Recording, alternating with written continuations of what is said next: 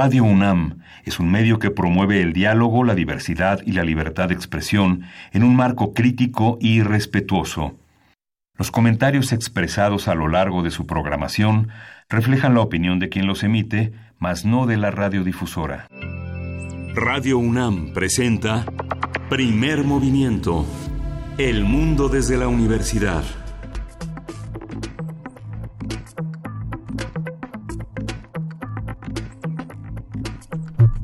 Buenos días, hoy es lunes 11 de febrero y son las 7.06 de la mañana en esta Ciudad de México. Berenice Camacho, buenos días. muy buenos días, muy buenos días. Miguel Ángel Quemain, muy bien. ¿Cómo están allá afuera? Arrancando esta semana aquí en Primer Movimiento. Tendremos un programa lleno, lleno de temas interesantes, también eh, algo de cultura, por ahí nuestra poesía necesaria. Pero antes de eso, ¿con qué, con qué arrancar esta semana, Miguel Ángel?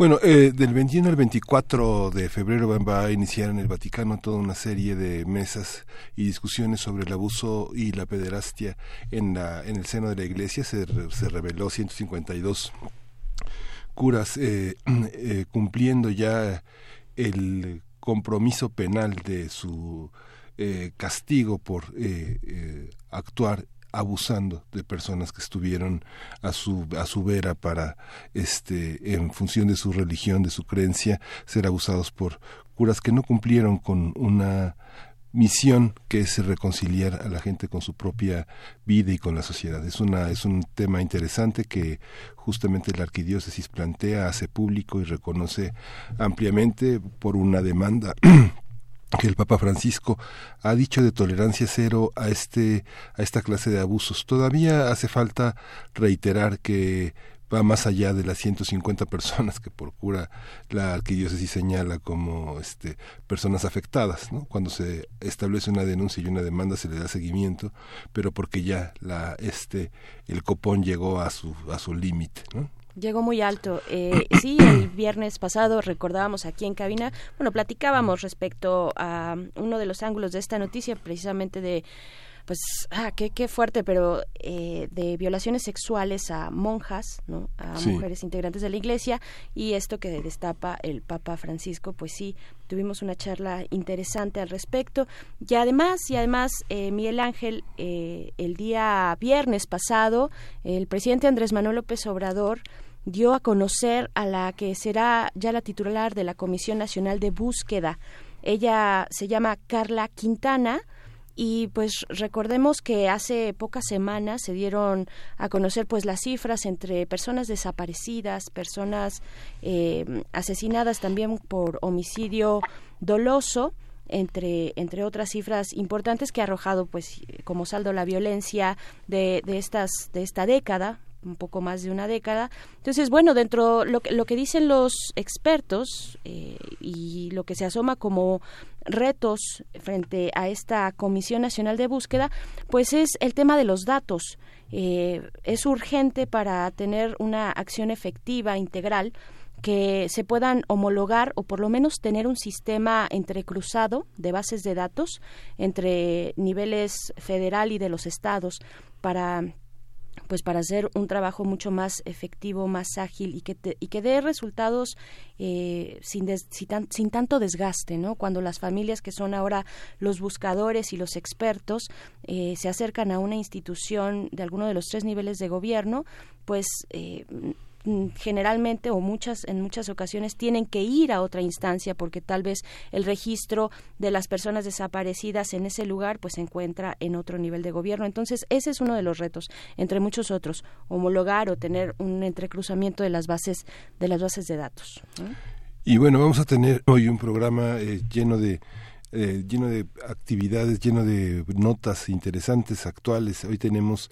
un arranque de ciencia, cómo se mide el calentamiento global. Vamos a conversar con el doctor Alfredo Sandoval Villalbazo, él es académico del Departamento de Física y Matemáticas de la Universidad Iberoamericana. Vamos a, vamos a tener una conversación con él sobre este tema que muchos niegan, muchos, este, muchos vivimos preocupados por esta creciente eh, nueva, nueva visión ¿no? de todo el planeta con el calentamiento nuevas eh, nuevas reproducciones de plagas de animales que padecen esta esta nueva vicisitud ¿no?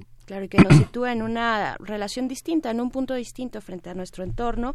Y también más adelante eh, les vamos a invitar a las jornadas y el festival Ni Violencia ni Embarazo aquí en la universidad. Vamos a conversar con la maestra Ana Beristain Aguirre, quien es subdirectora del proyecto para comunidades saludables e incluyentes de la Dirección General de, de Atención a la Comunidad, la de GACO.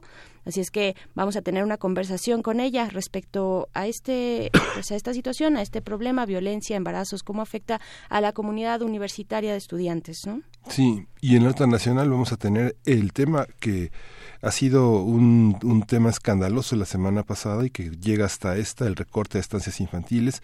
Vamos a contar con el comentario de Paola Palacios, ella es funcionaria de Transparencia Mexicana y bueno, vamos a estar hablando de este, de este gran tema que justamente este fin de semana obligó al director del IMSS también a tomar medidas cautelares frente a la Comisión Nacional de Derechos Humanos para que no se retiren los medicamentos y el abasto de atención para los damnificados, para las víctimas de la guardería BC.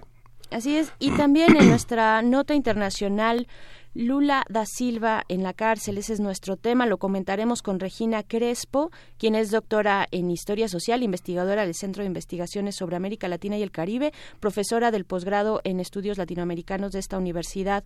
Más adelante estaremos con este tema, pues ya de, de, de, pues de varios meses ya que, que se ha acumulado esta conversación en el contexto en el que se encuentra Brasil actualmente también, ¿no? Y la poesía necesaria te toca a ti. Me toca a mí, me toca a mí, ya vengo bien preparada, fíjense que me fui a dar una vuelta. ¿Al Fondo de Cultura? me fui a dar una vuelta al Fondo de Cultura para ver si es cierto que está, que, que los precios, que ya, que la cuarta transformación, me encontré algunas cosas más adelante, eh, algunos clásicos, algunos clásicos mexicanos, más adelante les compartiremos algo.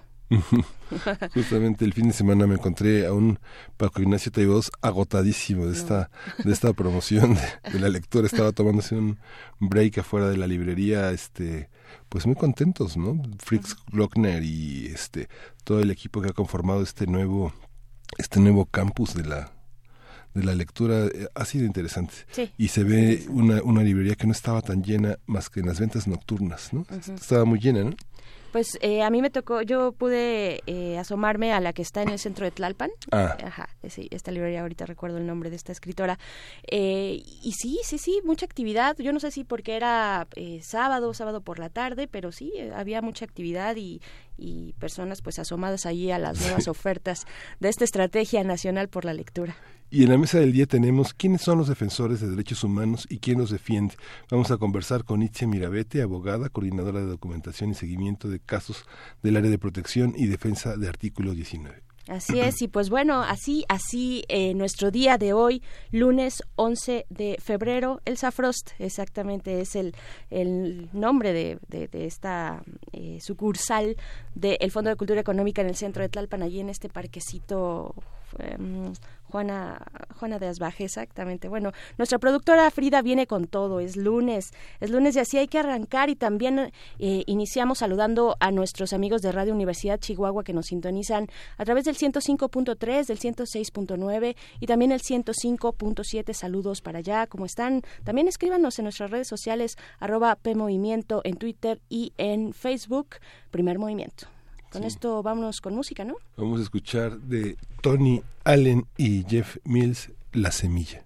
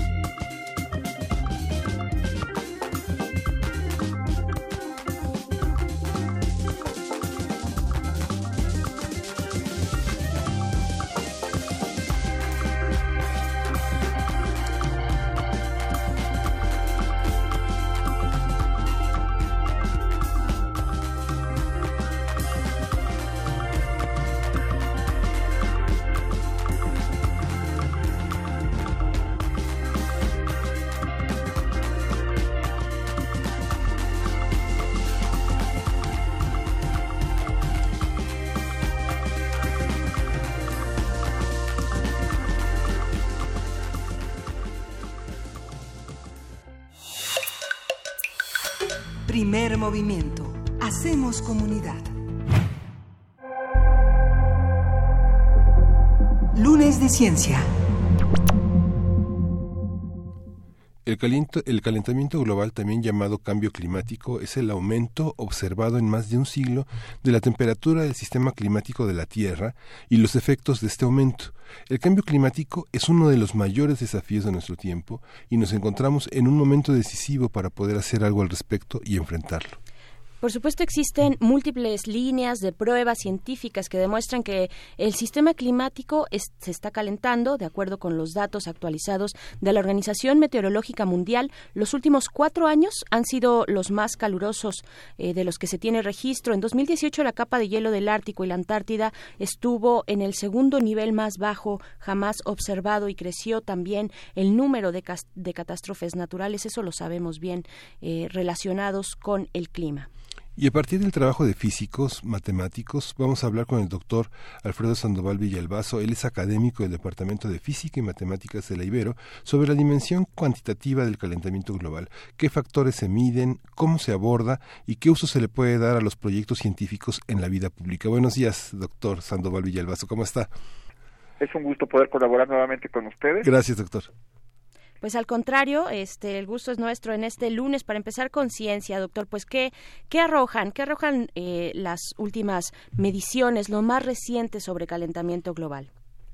Eh, pues en efecto, Berenice, hemos estado experimentando los cuatro años más cálidos desde la época de la revolución industrial, desde que inicia la revolución industrial. Y eh, bueno, esto se puede confirmar con base en datos que han sido capturados tanto en mar como en superficie terrestre. La NASA cubre más o menos el 99% de todo el planeta. Se utilizan sensores en el mar. Hay una red grandota que se llama Argos, que mide directamente la temperatura. Pero eso también está cruzado con eh, medidas vía satélite. Son medidas de tipo indirecto. Por ejemplo, cuando uno le dicen que la temperatura del Sol en la superficie es de 4.000 grados centígrados y en el núcleo es de 6 millones de grados centígrados, la medida no es directa. Nadie va y pone un termómetro en el Sol. Por supuesto. Pero lo que hacemos es medir la radiación emitida, hacemos una curva para estar viendo cuánta energía hay, con qué frecuencia de la radiación, y eso lo comparamos con la curva teórica y de ahí inferimos cuál es la temperatura. Eso también lo hacemos en la Tierra con la medida con la medida satelital y gracias a ello podemos estar estableciendo la conclusión de que ha subido en un solo siglo un grado centígrado la temperatura, lo cual es bastante. Sí. Si seguimos este ritmo para fin de siglo, al ritmo que estamos viendo, más o menos estaremos viendo 3 grados centígrados, lo cual este, excede por mucho los las metas del Acuerdo de París. Eso es preocupante. Ahora, el punto es por qué sube. Y ahí lo que tenemos son otras medidas muy precisas que asociamos con un término que llamamos la curva de Killing. La causa por la cual está subiendo esta temperatura son las concentraciones de gases de efecto invernadero, principalmente el dióxido de carbono, y eso es por actividad humana. Claro. Las más importantes actividades son la deforestación, la quema de combustibles fósiles como el petróleo, el carbón, el gas natural, pero hay algunas otras que es bueno eh, la, la, inversión por efecto de gases que es resultado de toda esta de toda esta actividad humana. ¿Cómo se puede frenar? ¿Cómo se puede paliar Bueno, hay un plan, digamos, este, Miguel Ángel es como un plan maestro. Sí. Que son los acuerdos de París. Sí. A cada país le toca estar haciendo actividades para frenar emisiones, para no deforestar. Esas dos son las, esas, esas dos son las principales causas: la emisión de gases de efecto invernadero y eh, la deforestación. Claro que hay otras causas este, secundarias, desde luego también hay causas naturales, pero esas en proporción hacen efectos menores que los que hace la actividad humana. Ahora bien, el asunto es que los acuerdos de París no son eh, lo que llamamos vinculatorios, en el sentido de que si un país no cumple, se le sanciona. Digamos, es una especie de acuerdo de buena voluntad. Eh, como bien sabemos, hay emisores grandes, o sea, como China, como Estados Unidos, como la India, y hay emisores menores. Los emisores menores, pues, eh, bueno, firman los acuerdos, no emiten mucho gas de efecto invernadero, no deforestan, entonces, a pesar de que sean más países los que están eh, suscritos al Acuerdo de París, el problema es que los emisores principales están muy retrasados en sus metas. Y de hecho, todos sabemos que los Estados Unidos han manifestado su, intención de salir de esos acuerdos. Claro. Eh, doctor, ¿cómo se han configurado estos esfuerzos internacionales ante esta, eh, pues, negación de, de, Donald Trump de que exista siquiera un fenómeno llamado calentamiento global indiciado por el por, por eh, pues la acción humana cómo cómo se están configurando estos esfuerzos de la comunidad en torno al tema bueno hay dos instancias internacionales muy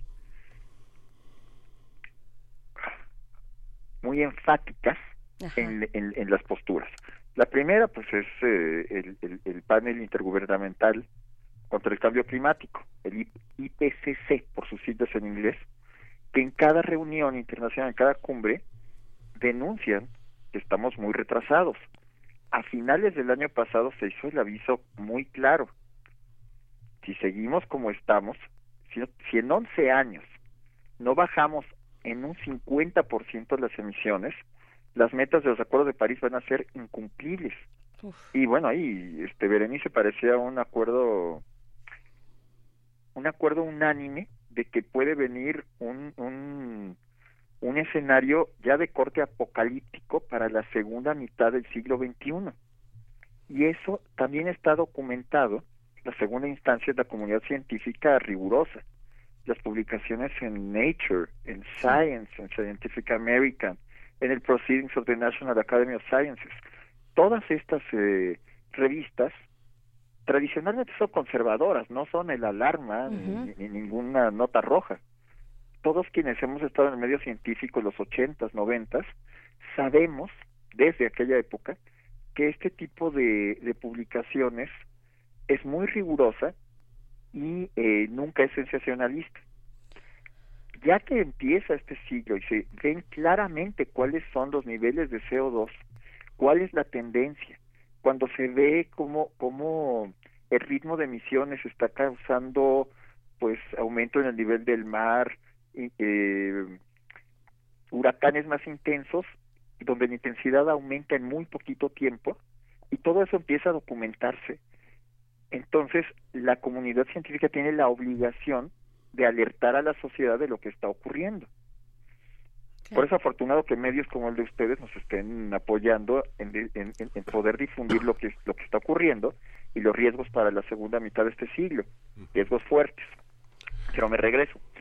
La cuestión es que tenemos 11 años, de aquí al 2030, para bajar en 50% las emisiones y si no, no se van a poder cumplir esas metas.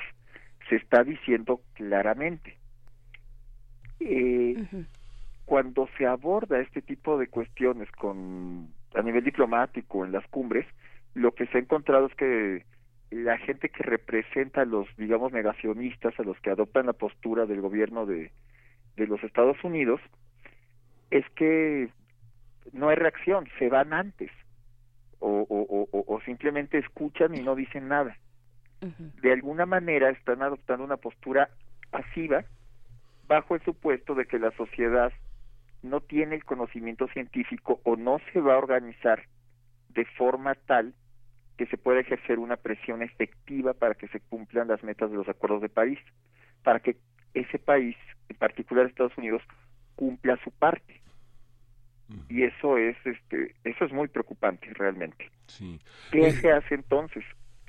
Pues educar a todas las generaciones eso lo hemos estado insistiendo mucho de, de las academias, hacer experimentos desde chiquitos con cuestiones relacionadas con el derretimiento de glaciares, con ver la geometría de lo que está ocurriendo en, en, un, en un deshielo y cuál es el ritmo de aumento, midiendo, hacer este, experimentos de efecto invernadero, de hacer ver cómo las capas de radiación, por ejemplo, si uno pone una capa de acrílico que tiene carbono y pasa, pasa primero la, la radiación, interactúa con la superficie de la Tierra y luego es retenida, o sea, hacer experimentos de efecto invernadero con termómetros para ver cómo efectivamente el efecto es real y cómo el calentamiento global puede ser reproducido a escala en los laboratorios. Cuando se tiene ese tipo de experimentos de primera mano, los chavos, los jóvenes, no tienen la menor duda de lo que está pasando. Ese ha sido una asignatura pendiente en México y en muchos países del mundo. Faltan experimentos. Sí nos limitamos a hacer, no sé, una cuestión de un frijolito, cosas de esas, pero falta mucho experimento en ciencia natural. Hay experimentos también de cómo este, podemos tener radiación que está llegando a, al hielo, que es este blanco, refleja. Cuando se derrite el hielo ya no hay ese reflejo y entonces se calienta más rápidamente el agua. Ese efecto está grandote, está magnificado se hace gigantesco en los polos. Y entonces, por eso, eso explica por qué, los, eh, por qué el Ártico se está calentando más del doble del ritmo del resto del planeta. Cuando se está derritiendo el hielo, ya no se refleja la radiación y entonces lo que ocurre es que hay un ritmo de calentamiento mucho más rápido. Y eso está generando el derretimiento de glaciares, está cambiando las corrientes, está desestabilizando el vórtice polar, eso genera fríos extremos en los, en los inviernos y se hace un efecto dominó sobre la ecología. La cantidad de literatura que hay en ciencia ahorita sobre estos fenómenos es abrumadora. Por eso muchos científicos también estamos empleando buena parte de nuestro tiempo en estar analizando y difundiendo lo que está ocurriendo, porque sí entraña un riesgo fuerte para la civilización.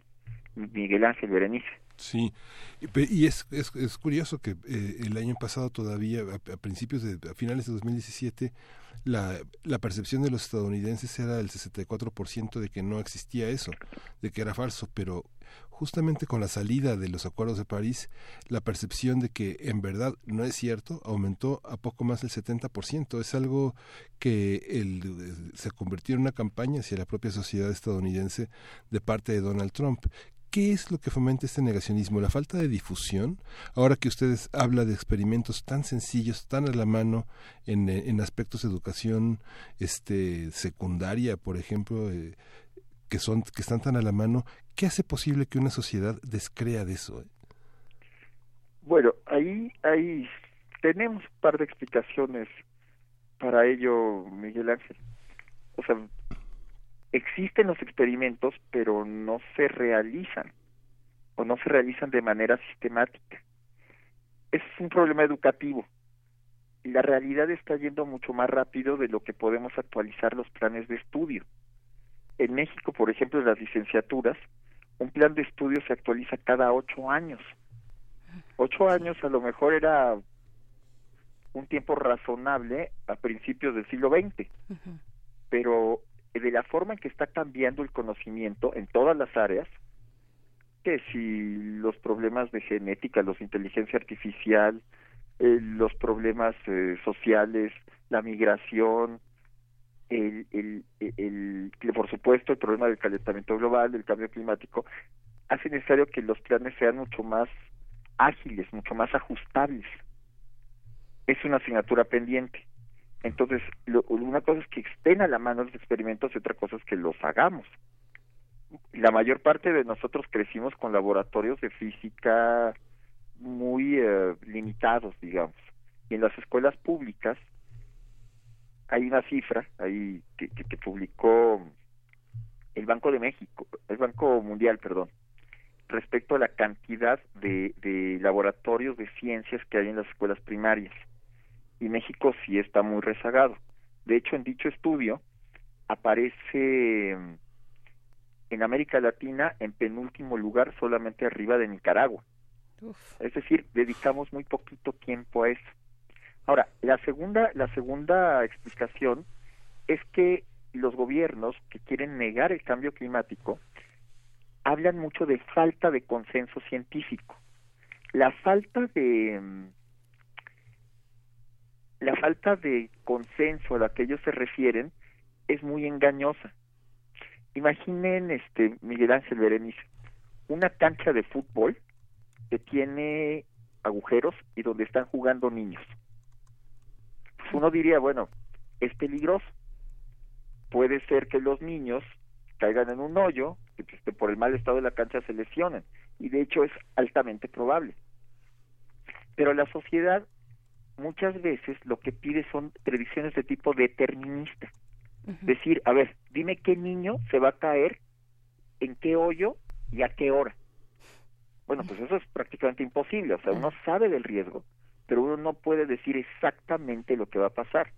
A veces la sociedad quiere que el científico sea una especie de Nostradamus, que diga en qué momento va a haber un huracán que va a pegar en tal costa en tal día.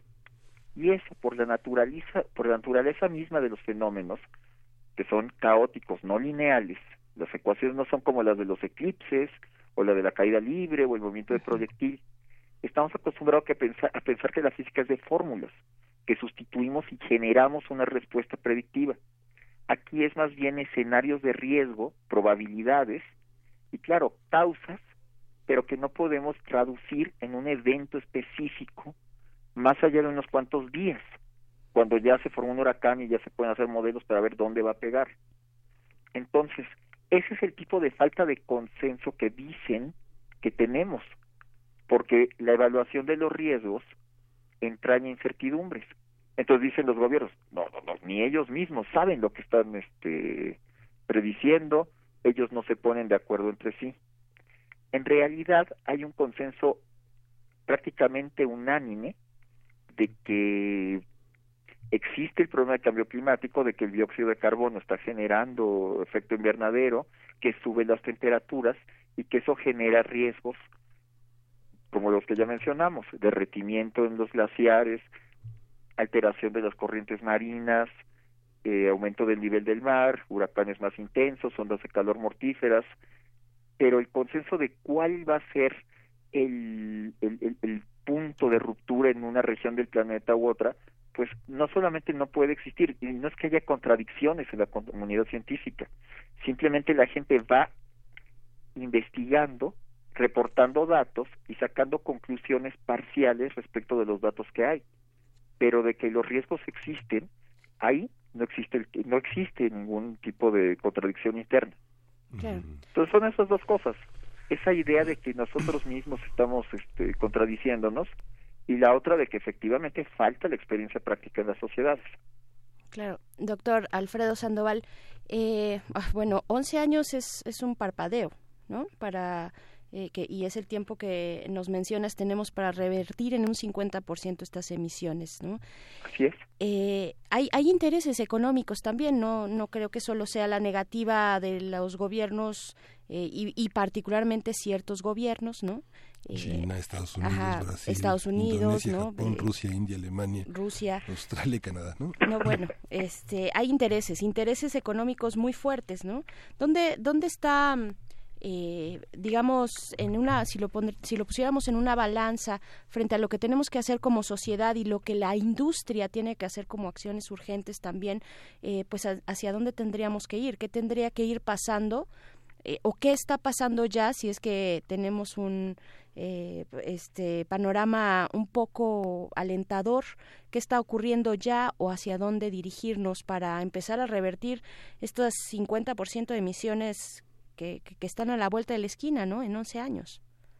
Así es. Mira, claro, claro, este, Berenice, si los gobiernos adoptan estas posturas negacionistas, a pesar de que las mismas comunidades científicas de sus países están alertando, es definitivamente eh, una consecuencia de intereses de, de, corte económico. Estamos de acuerdo. Es un tipo es un tipo de política en la cual se busca preservar eh, o incentivar cierto tipo de, empleos a costa del medio ambiente. en particular, el, la producción de energía eléctrica quemando carbón, pues ya iba en declive en el gobierno de Barack Obama, eh, de Barack Obama y lo que ocurre es que con el gobierno de Donald Trump se empieza a incentivar nuevamente, o sea, las imágenes de cuando entra el gobierno y le dice cita a la Casa Blanca a los a, toda esta comunidad minera de carbón para que se reactive y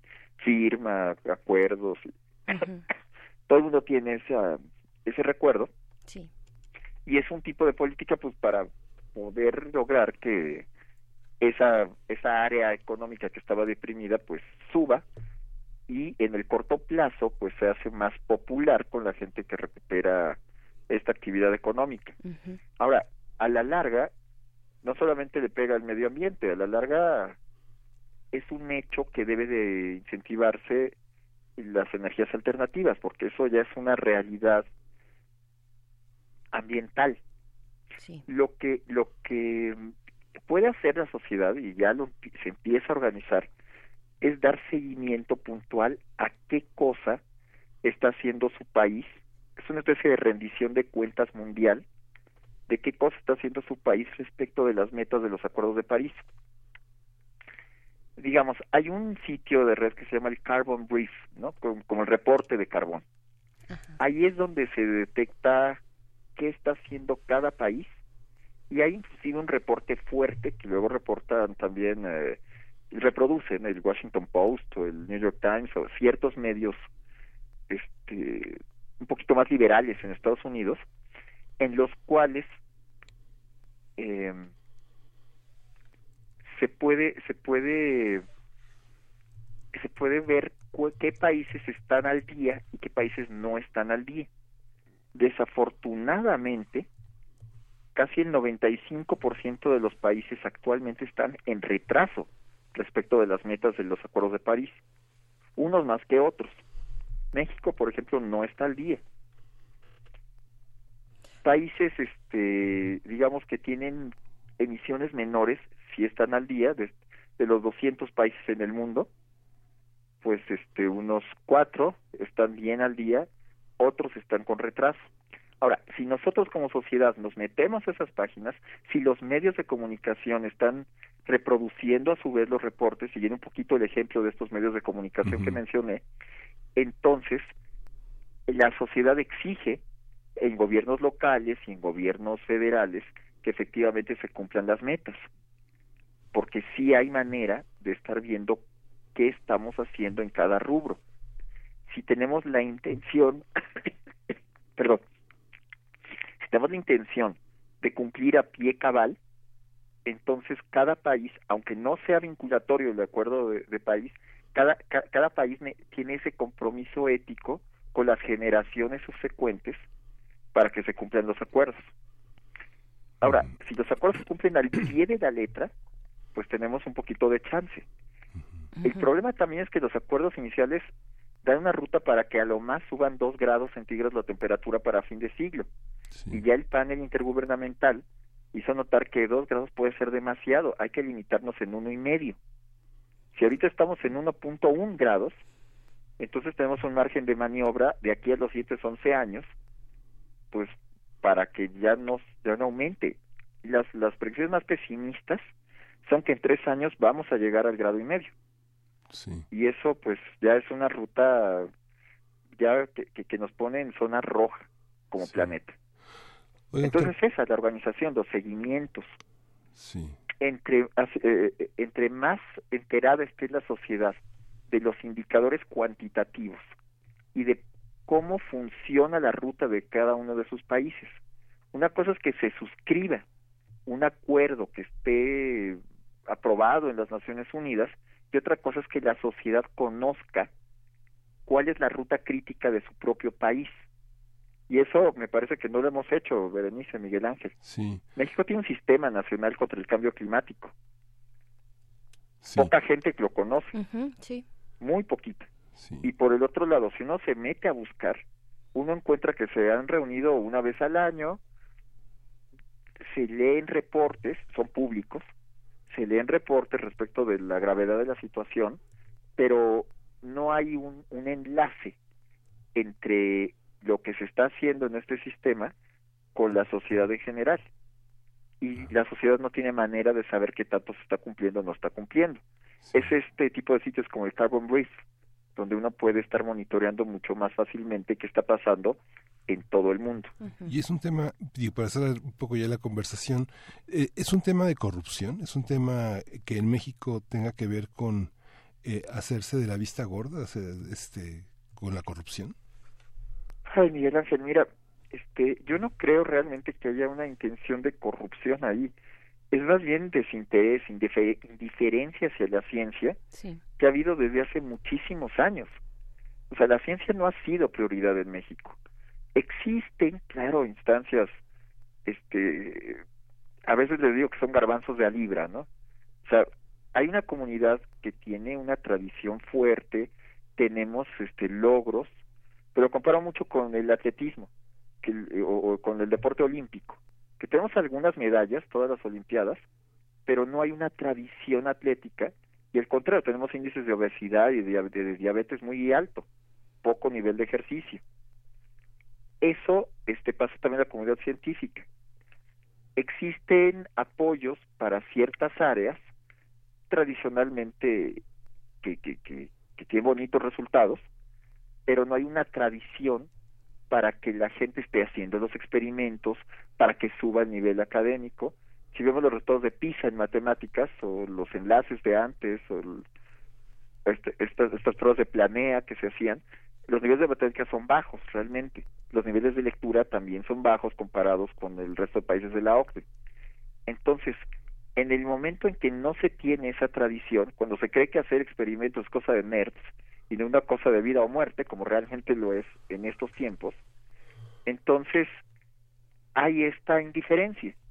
Si hay indiferencia, la gente no va a poder estar trabajando en problemas eh, de ver cómo se determina una curva de radiación, en problemas de ver cuál es el impacto de un, de un cambio de temperatura en una corriente, en un sistema, la geografía luego la, la, enseñamos de tipo memorístico todavía, cuando la geografía es un área viva, la geografía física, para estar viendo cómo si hay una alteración de salinidad en una corriente genera un impacto, un impacto ecológico.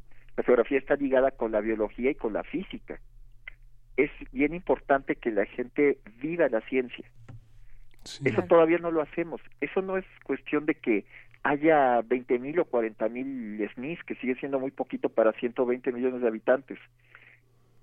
Tampoco de que ganemos cuatro o cinco medallas en, los, en las Olimpiadas de Física o Matemáticas.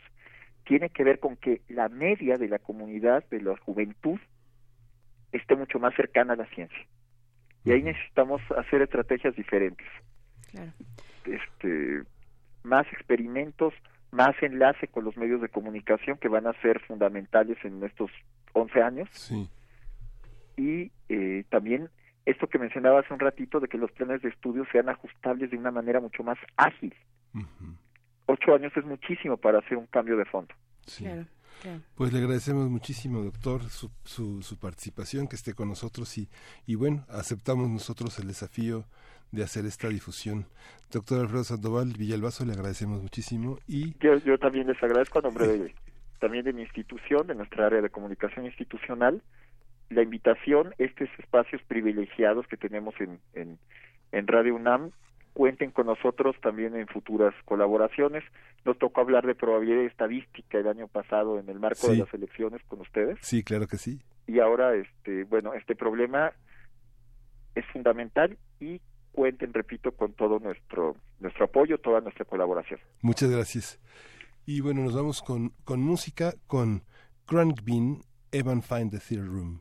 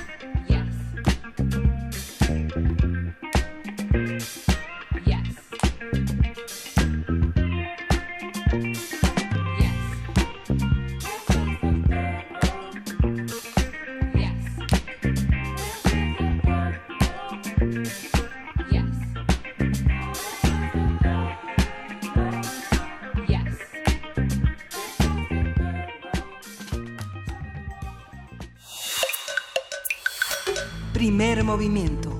Hacemos comunidad. Regresamos, son las 7.50 y regresamos justamente con eh, este hashtag que tiene que ver con eh, ni un eh, no, no, más violencia para las mujeres en la universidad. Así es, ni violencia ni embarazos y eh, queremos dar la bienvenida también pues para platicar platicar de esta de esta iniciativa de, de GACO para pues los jóvenes y las jóvenes universitarias. Muy buenas muy buenos días. ¿Qué tal? ¿Cómo está, doctora? Hola, muy buenos días, Miguel Ángel Berenice. Muchísimas gracias por la invitación. Escuchamos bien poquito, creo que por ahí nos atoramos un poquito. Ya, ya se escucha mejor. ¿Me escuchan ahí mejor? Sí, ya, claro, ya está bien. ¿Sí, sí? Hola, hola, ¿me escuchan? Sí, ahí estamos, sí, ahí sí, maestra, estamos ya ya. está. Ahora sí, maestra, por favor, ¿en qué consiste este festival, estas jornadas eh, que, que vamos a estar viendo por parte de la de GACO? Pues miren, estamos organizando, como bien lo dijeron, unas jornadas que le llamamos ni violencia ni embarazo, eh, digamos, sumándonos a la estrategia de prevención de embarazo adolescente que, que está por sacar en estos días la Secretaría de las Mujeres de la Ciudad de México y por supuesto que la Universidad Nacional se suma con eh, presencia en los 14 planteles del bachillerato porque es lo que queremos, propiciar la reflexión sobre la no violencia, relaciones igualitarias, derechos sexuales y reproductivos y bueno, hablar sobre el embarazo adolescente. Entonces, pues vamos a tener actividades lúdicas, módulos informativos, proyecciones de documentales para tener eh, un cine debate, eh, espacios de expresión colectiva, actividades culturales y bueno, pues iniciamos el día de hoy hasta el 22 de febrero. Claro que sí. Eh, maestra Ana Beristain Aguirre, pues, ¿qué, eh, ¿cuál es la problemática que están observando ustedes puntualmente para con la comunidad de estudiantes de esta universidad en ese rango de edades? Hablamos de violencia, hablamos de embarazo en este contexto que ya nos comentas, eh, maestra Ana Beristain. ¿Qué decir de esto? Bueno, sí, bueno, pues eh, necesitamos acercar información a los jóvenes sobre derechos sexuales reproductivos, anticonceptivos. A estas edades los jóvenes es cuando inician su vida sexual.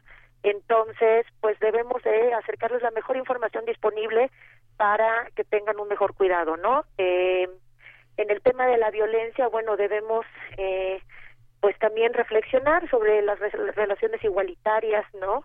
¿Qué tipo de, de relaciones podemos eh, tener a estas edades, ¿no? En el noviazgo, en la amistad, en fin.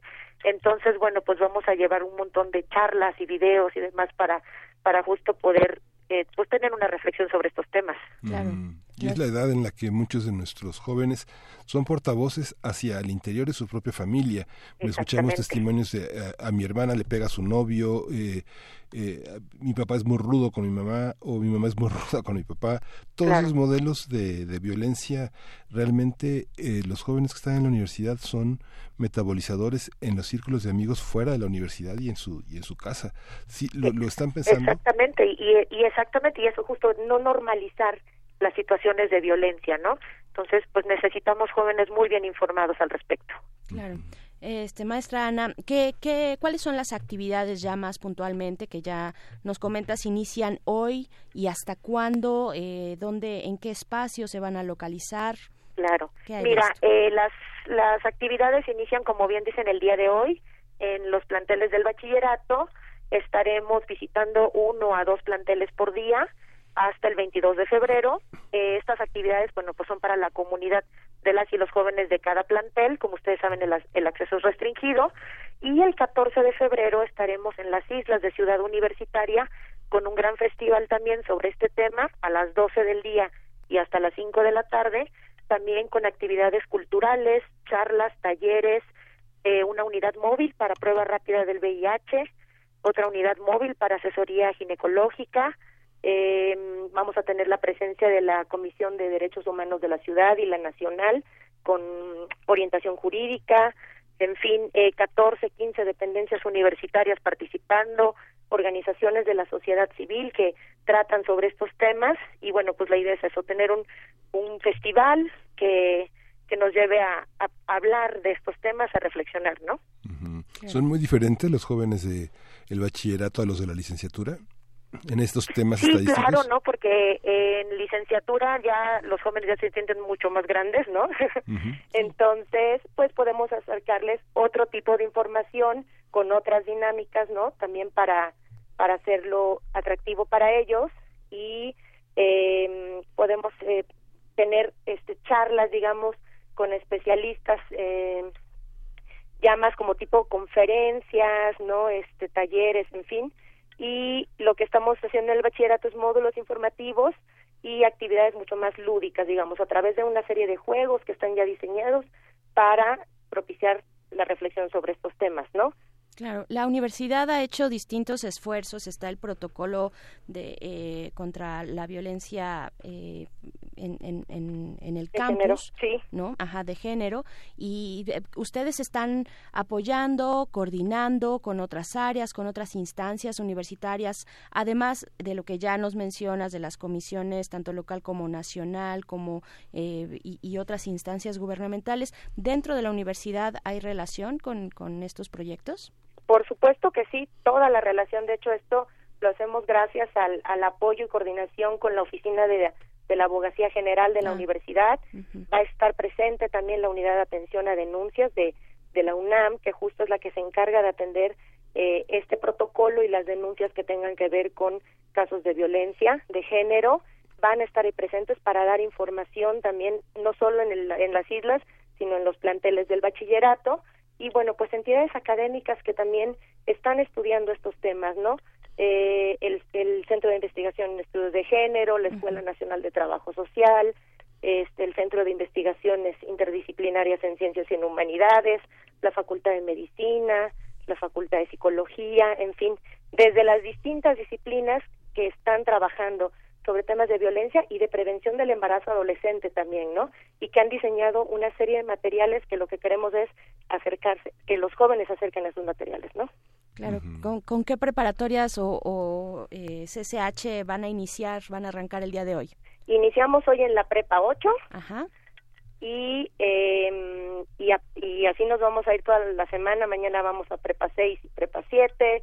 El miércoles vamos a visitar también planteles de, de preparatoria, el viernes vamos a CCH, en fin, vamos a estar, hay un calendario ya por ahí organizado para que podamos eh, pues llevar estas actividades eh, de aquí hasta el 22 de febrero, ¿no? Perfecto, perfecto. Pues ahí está la invitación, maestra Ana Beristain Aguirre, subdirectora de proyectos para comunidades saludables e incluyentes de la Dirección General eh, de Atención a la Comunidad, la de GACO, eh, de, a partir de hoy, 11 de febrero y hasta el 22 de febrero, con una cita importante el 14 en las islas, ¿no? Exactamente, eh, pues les esperamos, esperamos que los, los radioescuchas nos visiten en las islas el 14 de febrero y bueno, pues puedan llevarse información para sus familias, para compartir con, como bien dices, ¿no? Son replicadores y eso es lo que nos interesa, llegar a, a, los mayores lugares posibles, eh, no solo de nuestra comunidad universitaria, sino de toda la comunidad. Entonces, pues les esperamos.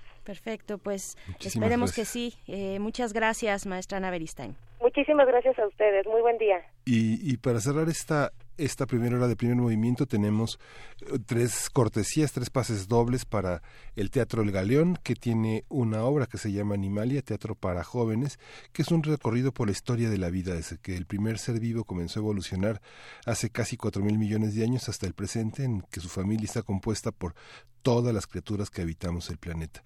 Estos pases dobles son para mañana, martes 12 de febrero, a las 20 horas. Hay que hacerlo por teléfono. Así es, y pues vámonos con un corte, vámonos con un corte y un corte y pues regresamos a la segunda hora. Síguenos en redes sociales. Encuéntranos en Facebook como Primer Movimiento y en Twitter como arroba PMovimiento. Hagamos comunidad.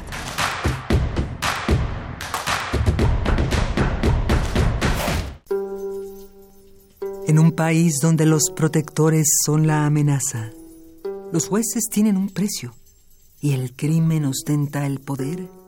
¿Cómo obtienen justicia las víctimas?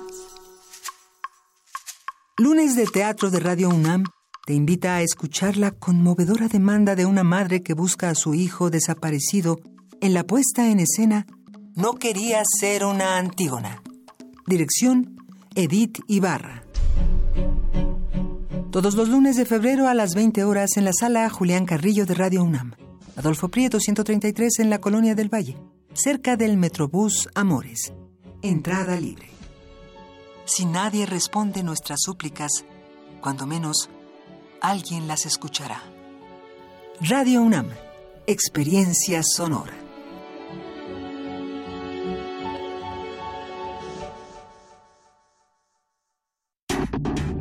La Facultad de Medicina de la UNAM, a través del Departamento de Psiquiatría y Salud Mental, ofrece a la comunidad universitaria los servicios de su Clínica de Atención Integral para las Adicciones. De lunes a viernes de 10 a 18 horas. Para más información, comunícate al teléfono 56 23 21 27 consulta la página www.psiquiatria.facmed.unam.mx.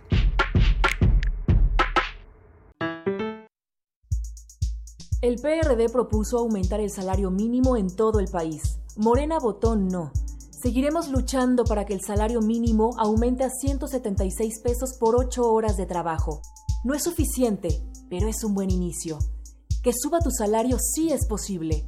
No hay pretextos. Exige a los diputados de Morena que apoyen esta propuesta del PRD y el salario suba en todo el país. PRD. El Museo de Arte Moderno abre sus puertas a la exposición Adictos a Remedios Varo, Nuevo Legado 2018, conformada por 250 dibujos, cerca de 30 carpetas, 225 libros y unos 220 objetos personales seleccionados de su archivo. Además, 311 libros que tratan sobre su obra. Adictos a Remedios Varo, Nuevo Legado 2018, se puede visitar en el Museo de Arte Moderno Chapultepec, Ciudad de México.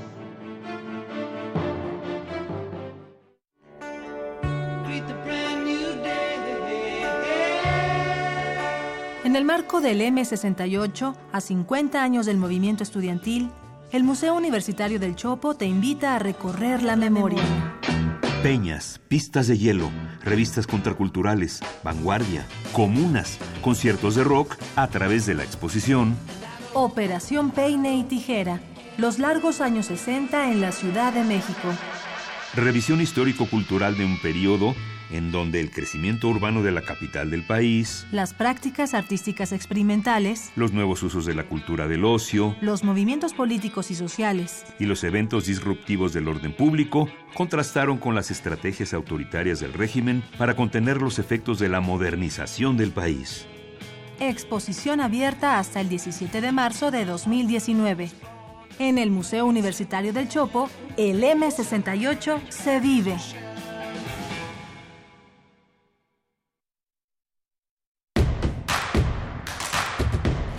Queremos escucharte. Llámanos al 55 36 43 39 y al 55 36 89 89. Primer movimiento. Hacemos comunidad. Estamos de vuelta ya cuando son las 8 de la mañana con 4 minutos. Arranca nuestra segunda hora aquí en primer movimiento. Nosotros en la cabina y ustedes allá afuera que nos escriben en nuestras redes sociales, en arroba Movimiento en Twitter, pues nos preguntan mucho, Miguel Ángel, respecto a nuestro tema que platicábamos con el doctor Alfredo Sandoval eh, Villalbazo, el tema del calentamiento global. ¿Qué podemos hacer? Nos pregunta Eduardo, eh, arroba el diablo, el diablito MX, ¿qué podemos hacer de manera individual o familiar nosotros? Yo creo que nos hace falta eh, Miguel Ángel, otra mesa, otra y muchas mesas más. Eh, Mayra Elizondo dice, estudiando un diplomado de impacto ambiental en la UNAM, me di cuenta de que falta muchísimo para hacer investigación interdisciplinaria, por ejemplo, usando más matemáticas aplicadas que aporte, eh, que aporte más conocimiento y soluciones porque cree el invita, porque cree el invitado que pasa eso. Pues sí, hablamos un poco, profundizamos un poquito en esta parte eh, académica, en la parte docente, en lo que está ocurriendo en distintos niveles educativos en nuestro país y el alejamiento a las ciencias y particularmente pues en este en este tema del calentamiento global que a todos nos atañe y también un ángulo interesante eh, Miguel Ángel la audiencia sería ver eh, cuáles son los esfuerzos que se están haciendo desde la industria, ¿no? Hace la semana pasada hablábamos de, eh, de que esta eh, empresa de Tesla Motors había eh, dado el anuncio de que abrirá sus patentes para el uso público, las hará públicas para que todos y, quienes estén interesados pues puedan acceder a ellas. Eh, Tesla Motors se, se dedica, entre otras cosas, particularmente Tesla Motors, aunque el CEO, eh, el director de Tesla tiene otras inversiones interesantes también respecto a tecnología limpia, pero Tesla Motors pues es, está dedicada a generar autos de cero emisiones. Y pues bueno es una es una noticia importante interesante pero pues habrá que ver qué impacto puedan tener estos pequeños esfuerzos no finalmente pues eh, es eh, tiene un porcentaje eh, pequeño en cuanto al mercado lo que pueda aportar Tesla Motors pero es un es un paso no ¿Cómo lo ves? Sí, y ahora también justamente pensamos que en este 2019 muchos de los jóvenes que están ya en la en esta carrera por proteger el ambiente tienen 20 años, pero los que están acabando de nacer tendrán 80 justamente cuando acabe el siglo y si no se revierte esta medida padecerán de una manera extrema todo este calentamiento, ¿no? Los padres, los profesores y la gente que se encargará de hacerse cargo de estas personas que nacen hoy es, es, es, uno de los grandes desafíos. El Sahara, el desierto eh, tan caliente y tan intenso está reverdeciendo, mientras que las selvas eh, desde la Lacandona hasta la selva brasileña está este, desertificándose. ¿no? Es una, Mayra Elizondo nos recuerda que el 26% de quienes trabajan en las áreas de investigación son mujeres y justamente en esta frecuencia con Mayra Elizondo celebramos también este Día de la Mujer y la Niña en la Ciencia que son motores fundamentales para empujar este cambio. ¿no? Este Así es, Así es, también eh, R. Guillermo nos dice, inmersos en una sociedad de consumo global en la que el progreso, éxito de la economía, el bienestar también se miden en porcentajes de crecimiento, de ganancias de individuos, empresas, países. Estos porcentajes y el calentamiento global deben estar correlacionados causalmente. Gracias, R. Guillermo, por escribirnos y también a los que nos quieren llamar para ganarse esos boletos de eh, el teatro, para asistir al teatro el día de mañana. Les recordamos que nuestro número, si ustedes nos escuchan, escuchan a través del el 96.1 de FM. Nuestro número es el 55 36 43 39. Va de nuevo. 55 36 43 39. Si nos escuchan en el, en el 860 de AM, eh, nuestro número es el 55 36 89 89. Así es que dicho esto, vámonos con algo de música, Miguel Ángel. Vamos a escuchar de Triciclo Circus Band Polka.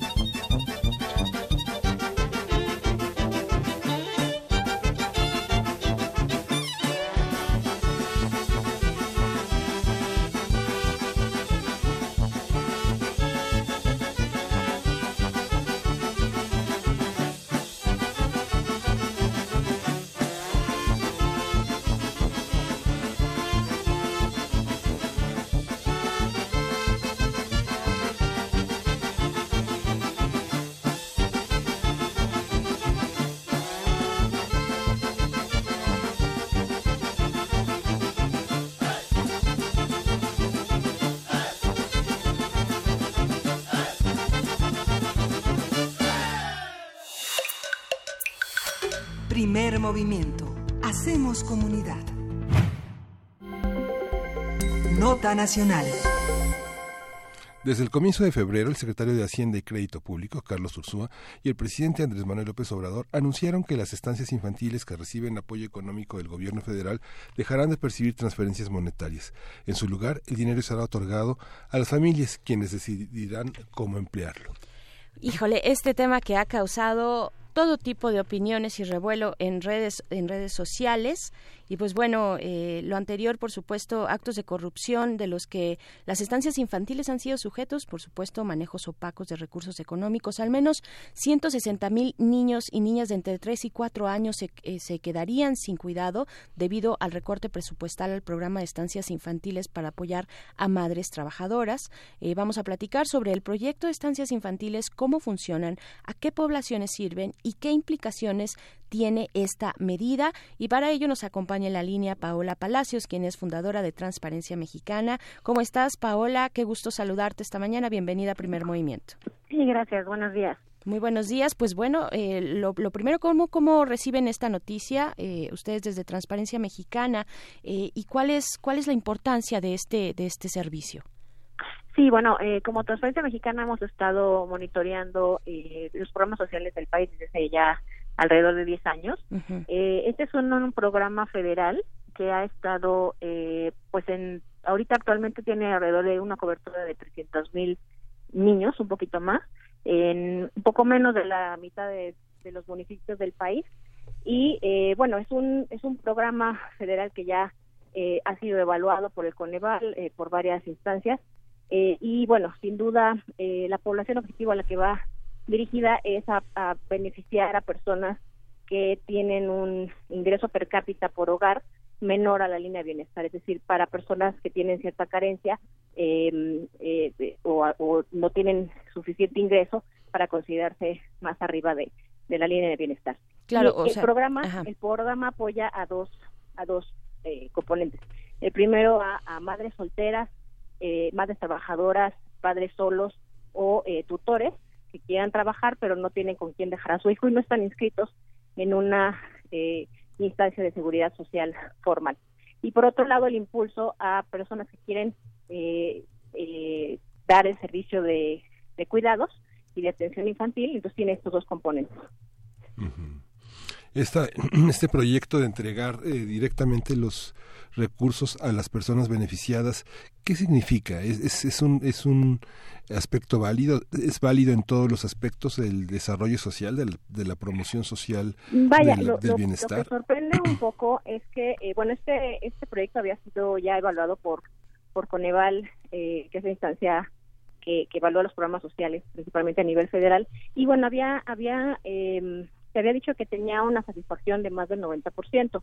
Eh, sin duda, pues puede haber a lo mejor eh, casos en donde haya eh, desvíos o algo por el estilo, sin embargo, creo que había que investigar esos casos, eh, ver cómo se pueden mejorar las instancias, más que, que desaparecer el programa. Porque, pues bueno, lo que, lo que aquí también muestra en la parte de, de la política social actual, y de hecho, ya de los al menos dos sexenios anteriores es que a las personas no se les pregunta a la ciudadanía qué es lo que realmente necesitan y qué es lo que les puede beneficiar. Por ejemplo, hemos encontrado en Transparencia Mexicana que el programas federales, alrededor de eh, siete de cada diez programas, sí les preguntan a las personas durante la ejecución del programa cómo va el programa, cómo lo están atendiendo. Sin embargo, cuando los formulan o cuando los evalúan, es alrededor de uno de cada tres programas y no se les está preguntando a la ciudadanía. Eso a nivel estatal incrementa alrededor de eh, cuatro de cada diez programas a nivel estatal. No se les pregunta a las personas cuando formulan las políticas de, de, eh, de, públicas de política social ni cuando las evalúan y solamente a la mitad durante la ejecución de los programas. Entonces, vale la pena pues, también preguntarle a las familias qué es lo que les sirve más, si les otorguen un apoyo directo o si eh, a través del esquema que está funcionando actualmente. Claro, Paola, eh, se argumenta, bueno, el presidente de la República, eh, su, su, equipo argumentan corrupción, malos manejos, manejos opacos, ¿no? En recursos económicos, eh, particularmente en esta iniciativa. ¿Ustedes qué han encontrado en Transparencia Mexicana? Digamos, antes de pasar a cómo quiere subsanar el gobierno federal este problema, ¿qué dicen del problema?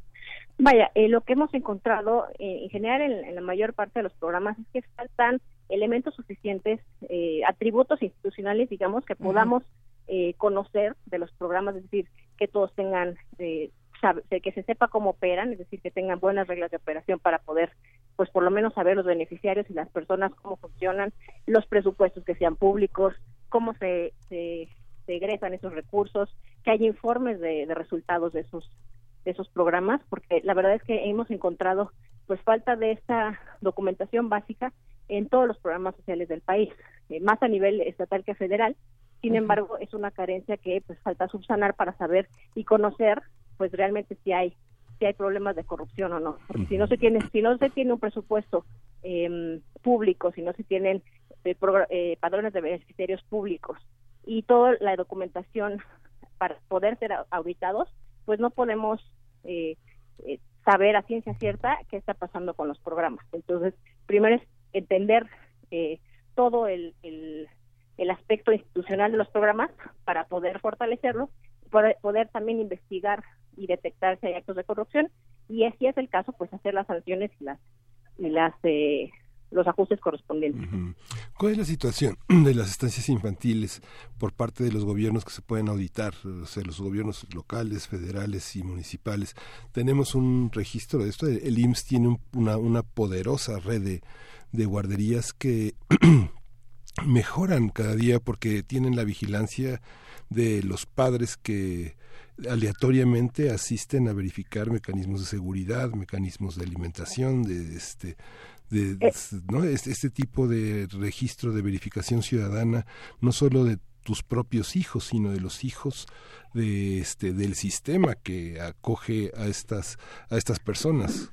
Sí, sin duda. Eh, eh, bueno, eh, las estancias infantiles en las que se está, eh, digamos, bajando el presupuesto son de la Secretaría de, anteriormente la Secretaría de Desarrollo Social, actualmente la Secretaría de Bienestar, y son estancias que no están bajo el amparo, digamos, ni del IMSS ni del ISTE.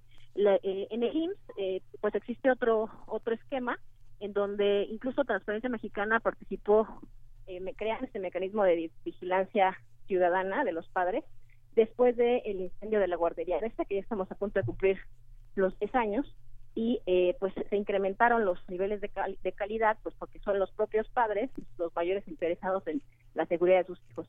Esto no pasa así en, en infantiles, sin embargo, pues sí se tiene un registro, son alrededor de 9.500 estancias infantiles en el país, y pues eh, sin duda pudiera, o sea, hay mecanismos de auditoría y de seguimiento, sin embargo, eh, pues esto se, se eh, el número de personas que pueden, eh, de auditores o, los que se encargan a nivel federal de, ir, pues no, no son tantos como para poder eh, llevar a cabo un, un control mucho más puntual de cada una. Sin embargo, pues sí se pueden hacer auditorías aleatorias que pudieran pues mostrar si hay algún algún desvío o algún este algún alguna situación irregular y poder investigarlas y sancionar a aquellas que están funcionando mal, pero hay muchas estancias infantiles que sí están funcionando bien y que el programa había beneficiado a, madres, eh, a padres solos, a tutores para este tema.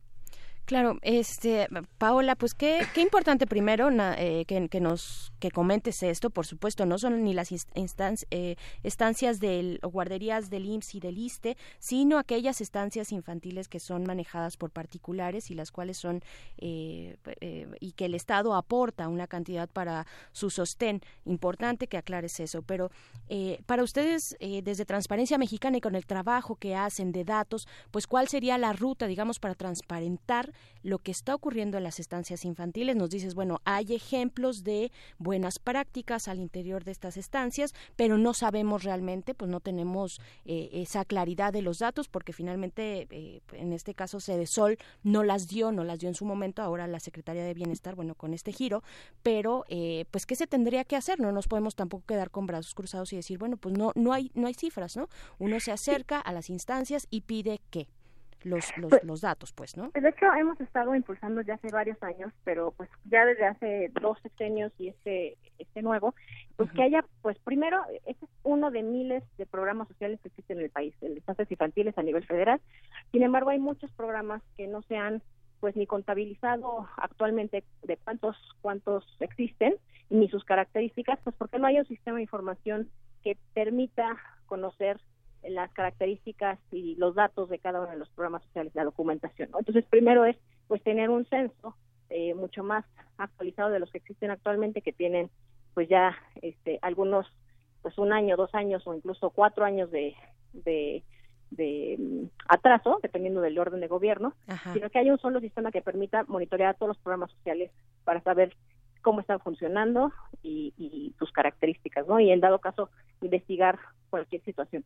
En segunda instancia, pues también conocer eh, cómo están eh, los datos de las instancias infantiles, dar a conocer al público toda la, información eh, de en dónde están. Sabemos que existen sistemas, pero muchos de estos sistemas no son públicos. Entonces, la ciudadanía no puede acceder a la información y pues es, es la, la información es la base para poder detectar eh, eh, corrupción mediante la investigación, eh, la sanción y, y posteriormente pues ya la reparación de, de daños y en dado caso de desvíos la recuperación de activos no entonces pues la- primero la, la, la, la información es lo más importante y eso es lo que estamos eh, necesitando que exista eh, al público. Aunque el presidente dice que esta intermediación de las estancias es onerosa, costosa y fraudulenta porque señaló particularmente los los beneficios que de la administración de, de Calderón tuvieron tuvieron lugar digamos señala fundamentalmente al,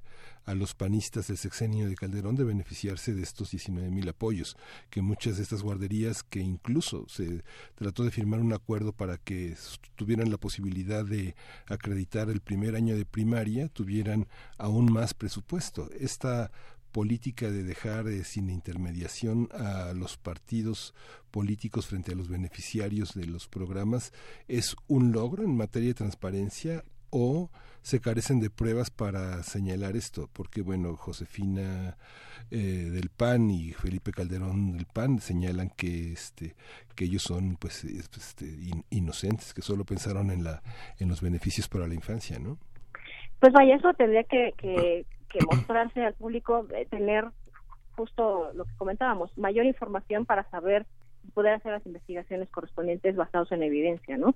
Entonces, eh, sin duda, la seguridad social es una eh, necesidad de la población, es una eh, es un derecho que debería de ofrecer el Estado mexicano, no importando partidos ni gobiernos, es un tema que debería de fortalecerse a nivel Estado.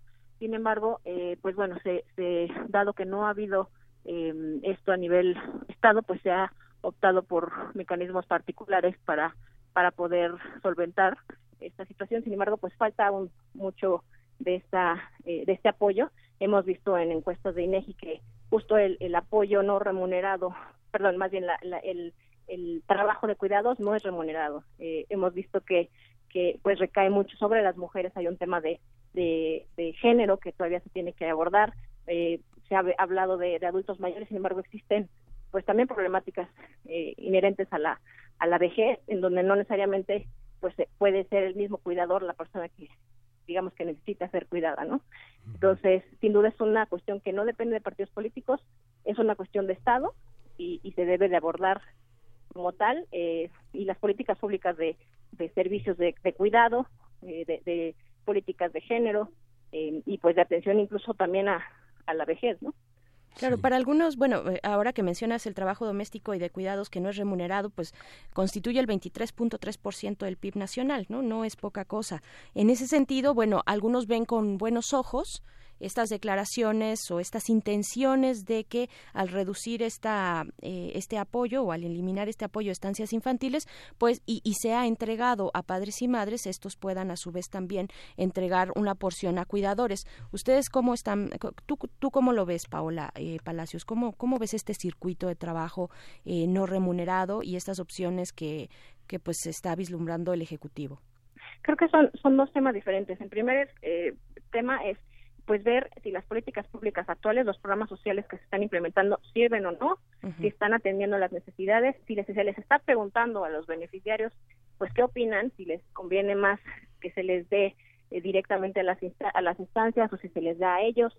Em, eh, cabe eh, señalar que pues este es un monto por niño de uno a de un año a casi cuatro a, un día antes de cumplir cuatro años de 950 pesos por niño y de niños con discapacidad hasta los seis años de 1.800 pesos. Entonces, pues deben de ser eh, estancias que cobren eso, no todas las estancias infantiles cobran eso eh, y pues bueno, habría que hacer pues estudios mucho más profundos para saber si es viable, si no es viable o si va a afectar a las familias o si las familias van a estar bien, pero lo que hay que ver es pues si los programas actuales están funcionando, evaluar y hacer un y tomar decisiones basadas en evidencia y eh, también preguntarles a las propias familias qué opinan, ¿no? Claro. Por aquí eh, una radioescucha, Alma Jacobo, a través de Twitter nos, nos dice, dice la tragedia del ABC, que, que, es, que es un tema que ha surgido, bueno, que siempre ha estado presente y que con este tema, por supuesto, que viene de nuevo eh, a la discusión. dice Alma Jacobo, la tragedia del ABC fue gracias al poco control sobre la operación de estancias, eh, de estas estancias infantiles. El programa no funciona bien. ¿Tú qué podrías decir al respecto, Paola? Nuevamente aclaro, el, el, la guardería a veces era una guardería subrogada del Exacto. Eh, y es diferente a este programa social que es de estancias infantiles que depende de la Secretaría de Desarrollo Social anteriormente, actualmente de la Secretaría de Bienestar, y son dos cosas diferentes. Después de, la, del incendio de ABC, se incrementaron las medidas de seguridad en las eh, guarderías del IMSS y sobre todo por este eh, mecanismo de vigilancia ciudadana de los padres de familia que asistían, eh, bueno, asisten regularmente a, eh, a vigilar todos los, los aspectos de seguridad eh, de las de las de las guarderías. Entonces, pues es, es diferente esa esa situación y pues la, la los, lo que hemos visto de las medidas de seguridad de guarderías es que han incrementado su em, su, su seguridad y su higiene de, de, obviamente por esta vigilancia de los padres. Muy bien. Pues agradecemos muchísimo el comentario. ha sido verdaderamente importante, bueno, tener esta esta visión es un problema que tiene otro aspecto que no solo es el de transparencia, sino la visión que tiene el gobierno federal sobre los destinatarios de, de los cuidados, que son los niños, y que consideraba de una manera tal vez demasiado sencilla, demasiado fácil, pensando que todos los mexicanos tienen los mismos abuelos que quienes declaran que son objeto de su cuidado, ¿no? Este, que todos los objetos, todos los abuelos están dispuestos a hacerlo, todos pueden hacerlo y que este, existe tal vez como un México ideal donde todavía las películas de Sara García predominan en la visión federal, ¿no? Exactamente. Pues Paola Palacios, eh, funcionaria de Transparencia Mexicana, gracias por esta conversación. Muchas gracias a ustedes, saludos al auditorio. Sí, vamos a escuchar de Calacas Jazz Band Tu Luz.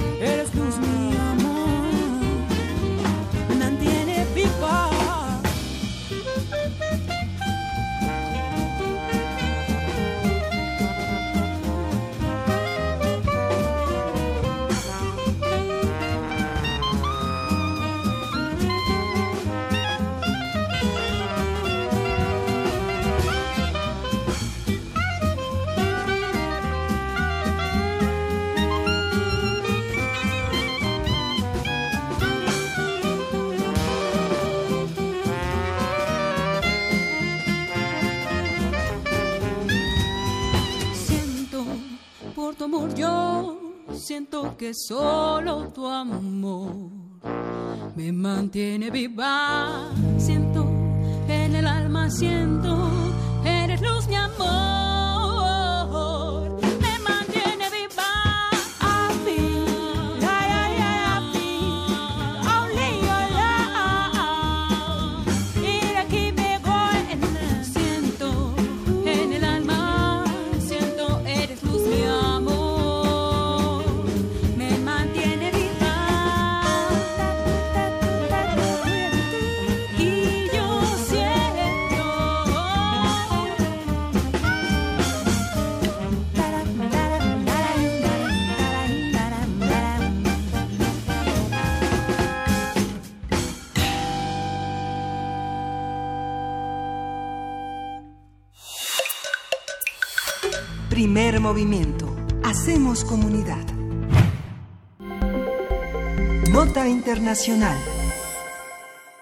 El pasado, el pasado miércoles, el expresidente de Brasil, Luis Ignacio Lula da Silva, fue condenado a 12 años y 11 meses de cárcel por corrupción y lavado de dinero. Se trata de una segunda condena dictada por la juez Gabriela Hart, que se suma a los 12 años de prisión por corrupción que le fueron impuestos por el ahora ministro de Justicia, Sergio Moro, en un caso que también está vinculado a la investigación Lava Yato.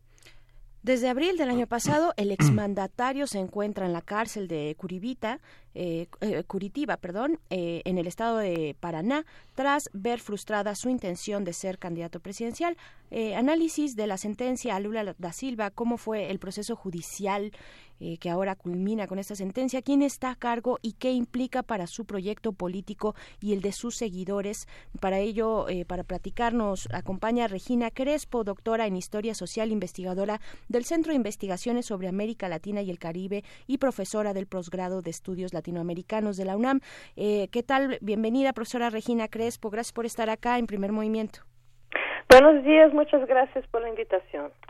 Pues bueno, preguntar eh, cuál es la primera mirada ante pues este proceso judicial penal que termina ya con la condena de 12 años y 11 meses para el expresidente eh, Lula da Silva. ¿En qué contexto? Eh, ¿Qué decir para iniciar esta conversación? Eh, bueno, no cabe duda que Lula es un preso político en Brasil, ¿no? Ajá. Eh, este segundo proceso tiene las mismas características del primero, es un proceso también sesgado, basado en falsas premisas, ausencia de pruebas, eh, pruebas cabales, pruebas concretas para la condenación de, del expresidente Lula, se basa en simplemente convicciones de del juez Moro, pero no realmente en pruebas fehacientes para ninguna condenación y en procesos de hecho que no tienen ninguna coherencia. Se nota una clara persecución política para que Lula esté en la cárcel. Es muy claro hay una serie de críticas hechas por penalistas, por este jueces, no solamente en Brasil como en otras partes del mundo, en términos del proceso, en términos de procedimiento, en términos de todo lo que ha sido el, la forma como se ha conducido todo este, este proceso. Claro, eh, doctora Regina, para aquellos que no tienen la en, la memoria eh, de manera fresca cuáles fueron las acusaciones de, corrupción puntualmente para este caso, eh, ¿qué, podemos recordarles? Mire, eh, el tiempo que tenemos es, poco, ¿no? Para para todo lo que está involucrado en este largo proceso, pero todo empieza en 2004, de hecho, ¿no? Con un proceso llamado mensalão, ¿no? Que es una acusación que se hace en contra del Partido de los Trabajadores por una supuesta compra de votos en el Congreso para la aprobación de procesos y proyectos en el Parlamento, ¿no? Es en 2004, ¿sí?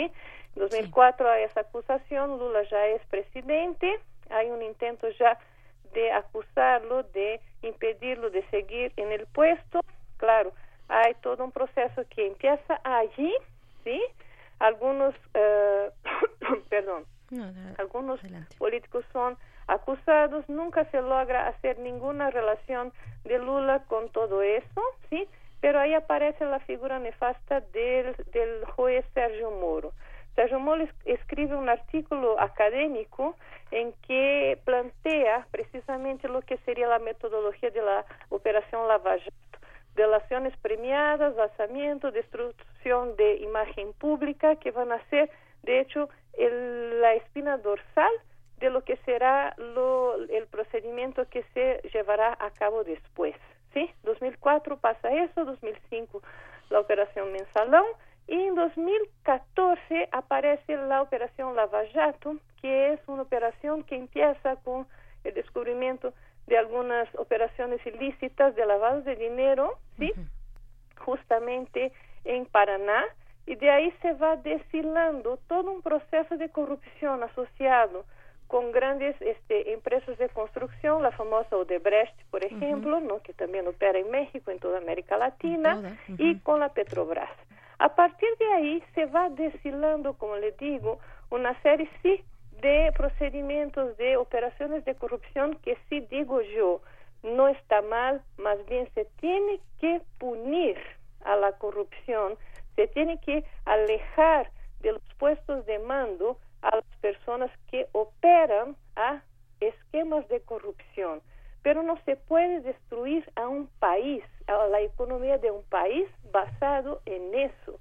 Y lo que se empieza a hacer en esta gran operación es no solamente este destruir este uh, agentes a personas pero también a empresas y a empleos se destruye gran parte de la Petrobras se destruyen a las grandes constructoras brasileñas se destruyen empleos y se empiezan a llevar a la cárcel una serie de gentes no de todos los partidos políticos asociados a este gran esquema de corrupción, sino que principalmente a los políticos asociados al Partido de los Trabajadores. A partir de ahí, este juez, Sergio Moro, gana una proyección enorme, ¿sí? Y empieza casi, casi que una campaña personal, a mi modo de ver, no solamente a mi modo de ver, sino que también de muchas otras personas, ¿sí? Y yo no soy jurista, pero muchos juristas también lo ven de la misma manera, en contra específicamente del presidente, del expresidente Lula de, la, de, da Silva, Lula, ¿no? No sé si me hice clara. A partir de ahí, sí, claro, se hace toda una búsqueda, ¿no? Nunca se logra encontrar pruebas, insisto yo, fehacientes en contra de Lula, pero se asocia la compra de un departamento que nunca jamás se logró decir que estuvo en manos de Lula da Silva, el famoso triplex en Guarujá, una playa cercana a São Paulo, por la cual Lula finalmente fue acusado en primera instancia por este juez de primera instancia, de tercera instancia más bien, sí, este, y por la cual fue llevado a la cárcel hace casi un año, ¿no? Fue llevado a la cárcel en abril del año pasado. Su condena fue justificada y en un tiempo récord por la segunda instancia, por el Tribunal Federal de, eh, número 4 de Rio Grande do Sul, que en un tiempo récord, digo yo otra vez, dijo que todas las pruebas presentadas, que no fueron pruebas, simplemente convicción, el famoso dominio del hecho, que es muy cuestionado por los jueces, por los juristas, por el mismo uh, juez este Sergio Moro, ¿sí? No hay hechos, pero hay convicción de culpabilidad, ¿sí? Eso que el presidente fuera condenado por 12 años para que no tuviera la posibilidad de ser este responder en libertad. A partir de ahí, todo todos sabemos que no pudo ser candidato a la presidencia de la República, para la cual era el candidato que seguramente ganaría la contienda en primer en primera vuelta. Y de ahí tenemos que tenemos que el candidato ganador fue el señor Bolsonaro y tenemos que el ministro de la Justicia es ahora el señor Sergio Moro, que fue que fue quien justamente llevó a cabo todo este proceso en contra de Lula da Silva.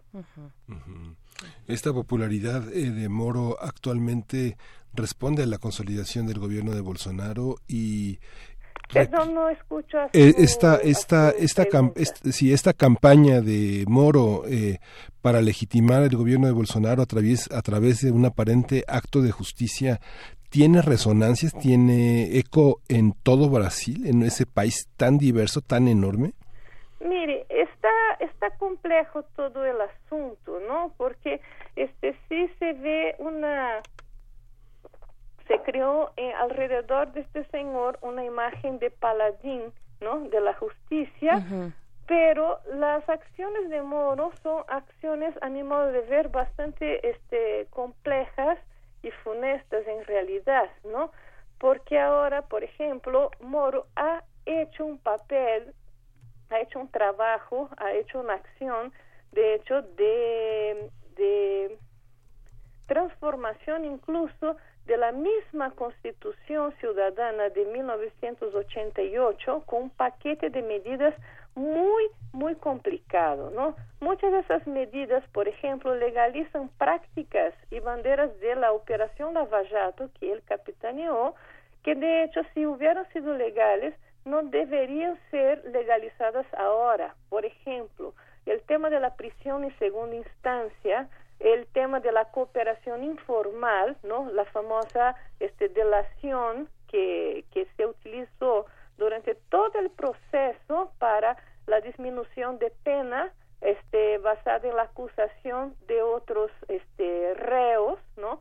Y que eso, por ejemplo, que mucha gente pudiera zafarse de la prisión acusando a, a otras personas, ¿no? Hoy en día, por ejemplo, hay mucha poca, muy poca gente que está arrestada y mucha gente que se salió justamente acusando a los demás, ¿no? Muchos de, las, muchos de los procedimientos adoptados por Moro, ¿sí? los utilizó este y están basados en este países que que tenían y tuvieron este leyes de excepción. Y está tratando de hacer que este tipo de leyes se vuelvan constitucionales siendo que son anticonstitucionales no hay ahí un movimiento de hecho de transformación de un Estado democrático como el brasileño en algo antidemocrático y esto es absolutamente peligroso, ¿sí? Y es lo que está tratando de hacer Bolsonaro, perdón, este Moro dentro del gobierno Bolsonaro como su ministro de Justicia. Además, hay ahí, claro que a mi modo de ver, una, una forma no, no justa que no denota un buen carácter, ¿no? Alguien que se apropia de una situación muy conveniente de hacer un trabajo a un candidato que finalmente fue el vencedor y que prácticamente acepta como premio no formar parte de su gobierno después no sacando de la contienda justamente al candidato que iba a ganar las elecciones de la contienda para que finalmente el que ganara le diera como premio vente a participar de, de mi gobierno conmigo no prácticamente es esta la imagen que mucha gente hoy tiene de este señor no a ver qué pasa, pero lo veo muy difícil en el sentido de que la imagen que tiene este Moro no es una imagen idónea, no justa, porque finalmente no actuó de esta manera. Lo mismo esta uh, jueza que lo sustituyó, simplemente una persona que forma parte de una élite, entre comillas, ¿no? Política también del sur del país, siempre de derecha, o sea, sin ninguna exención, sin ninguna neutralidad para asumir su papel de jueza y que tuvo frente al, señor Lula da Silva un papel absolutamente truculento durante todo el proceso de, del, del juicio, ¿no? Y que le dio otra vez la misma sentencia equivocándose incluso con el nombre de, de, los acusados en el proceso, diciendo que eran dos personas, ah, la misma persona acusada ah, dentro del proceso, o sea, sin ninguna noción de lo que estaba juzgando, siendo que tenemos aquí a un señor de 73 años que está prácticamente condenado a la cadena perpetua, una acusación de 12 años y ahora una segunda de prácticamente 12 años que integran 24 años de cárcel, ¿no? Sería interesante saber si habrá una apelación por este punto en particular, ¿no? Porque hay algunas eh, eh, legislaciones que, que, no, o bueno, más bien códigos penales que no permitirían que una persona de tal edad cumpliera una condena en un centro penitenciario, sino tal vez en otro lugar en su casa, ¿no? Por ejemplo, el, caso en México, un caso interesante fue el del Bester Gordillo, ¿no? Con todos sus asegúnes y todo lo que ustedes quieran allá fuera en el auditorio.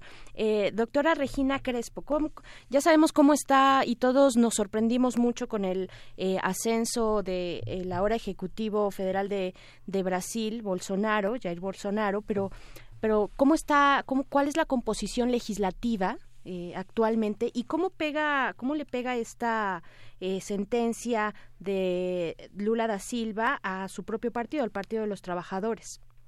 Mire, ahí uh, está muy compleja la situación, este, también parlamentaria porque hubo ahora elecciones tanto para la presidencia del Senado como para la Cámara de los Diputados y la composición de la derecha ganó, tanto en una como en la otra instancia, ¿no?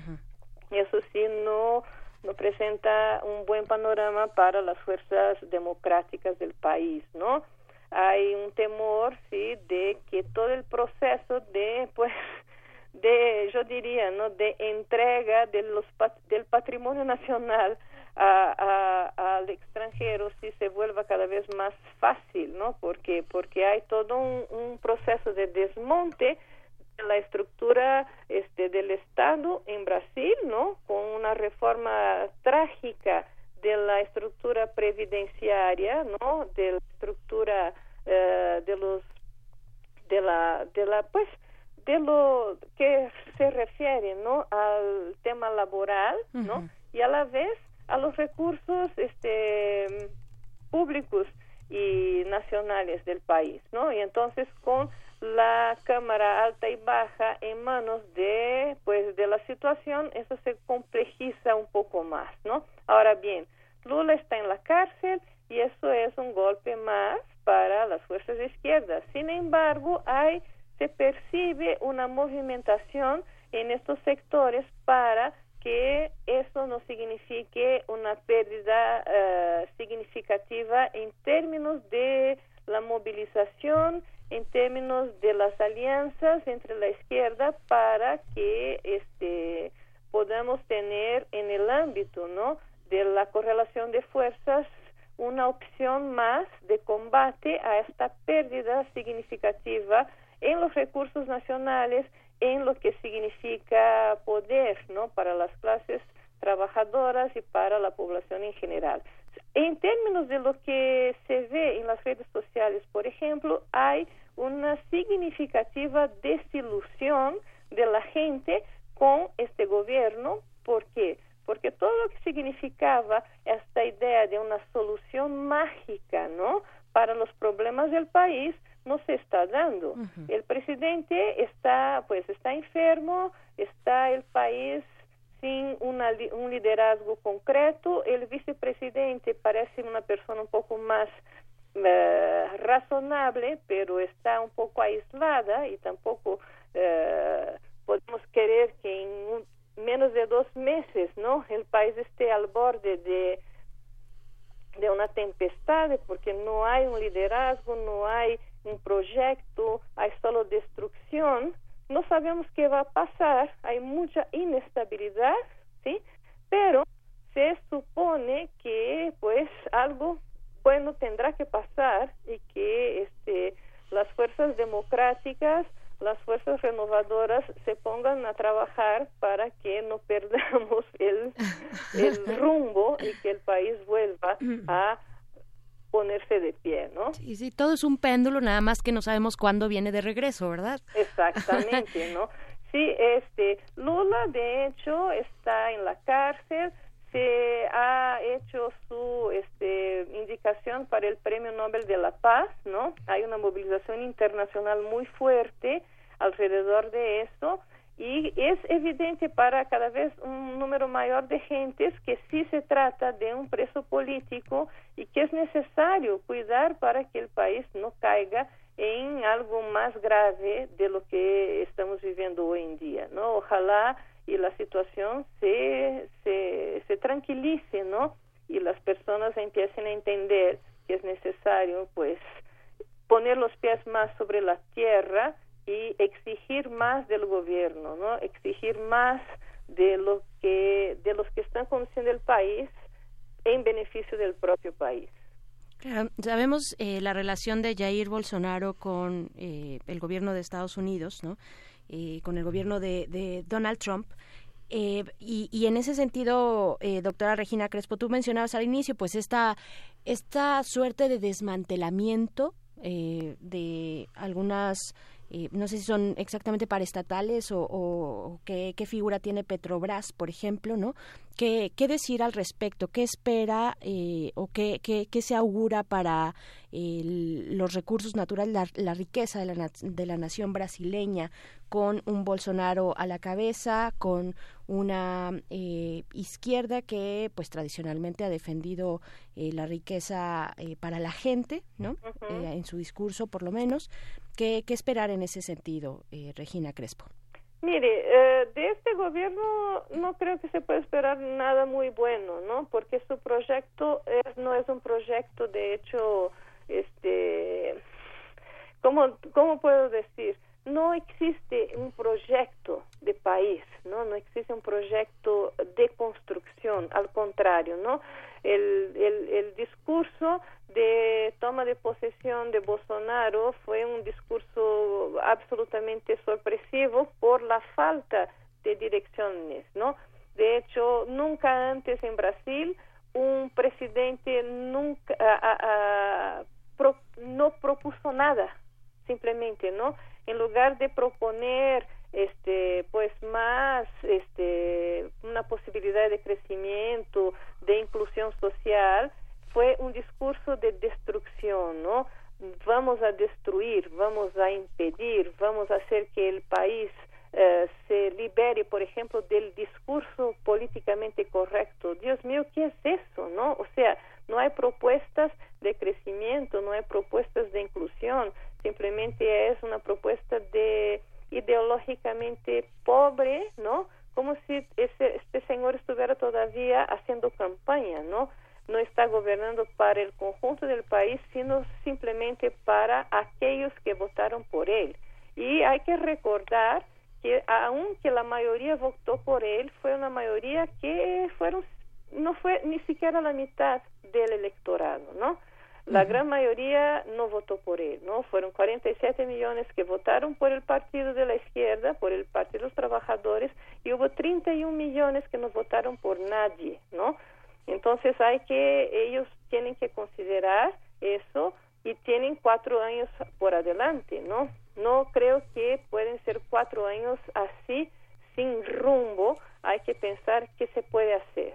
Entonces, no sé, no sé, hay una, hay una expectativa, ¿no? En torno a lo que, que va a pasar.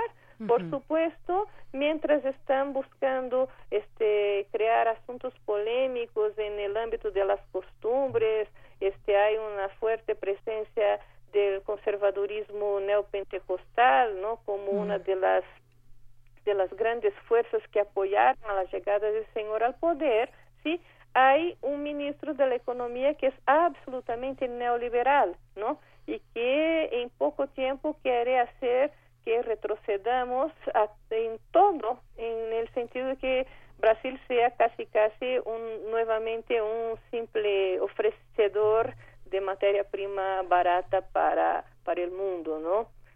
En ese sentido es muy triste pensar el futuro, pero quiero creer que las fuerzas progresistas no se van a dejar este dominar de una forma tan pasiva, ¿no? Las calles tienen que ser ocupadas, uh, la gente tiene que protestar y creo que sí, el gobierno tiene que escuchar un poco más a aquellos que finalmente debe de representar, ¿no? No tengo una bola de cristal, pero ojalá las cosas se pongan un poco mejor en los próximos meses. Pues sí. Eh, pues muchísimas gracias, Regina, por este análisis y esta puesta al día de esta certeza triste de un, un preso político, un preso de conciencia en este Brasil tan necesitado de reconciliación y de unidad. Exactamente, es muy triste pensar, ¿no?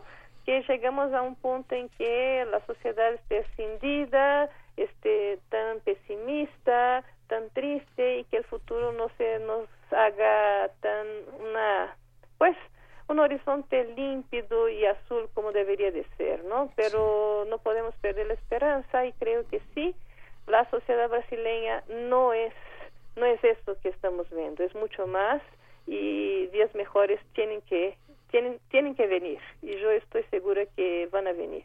Claro. Claro, eh, doctora eh, Regina Crespo, doctora en Historia Social, investigadora del Centro de Investigaciones sobre América Latina y Caribe, muchas gracias por esta conversación y pues sigamos, sigamos en caso de que existiera un recurso legal más adelante o ver cómo se moviliza la sociedad brasileña. Un abrazo y muchas gracias por conversar. Muchas gracias por el espacio. Buen día a todos. Hasta luego. Buen día. Vamos a escuchar la música, vamos a escuchar de Mati, I'll gladly place myself below.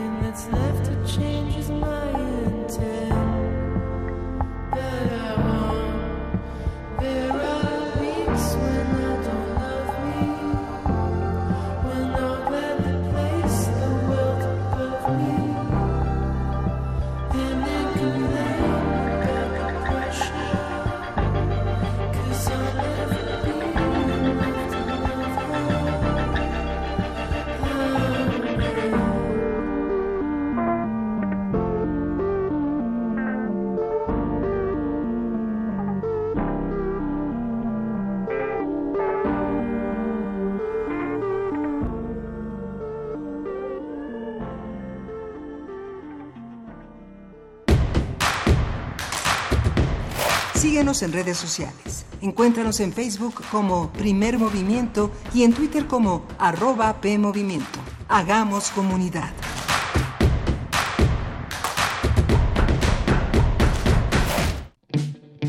Abrir un libro. Olerlo. Terminar una página. Un capítulo nuevo. Devoremos libros. Porque leer es descubrir. Es un choque de galaxias. Es posibilidad. Es viajar. Alimentémonos de palabras. Leer genera anticuerpos.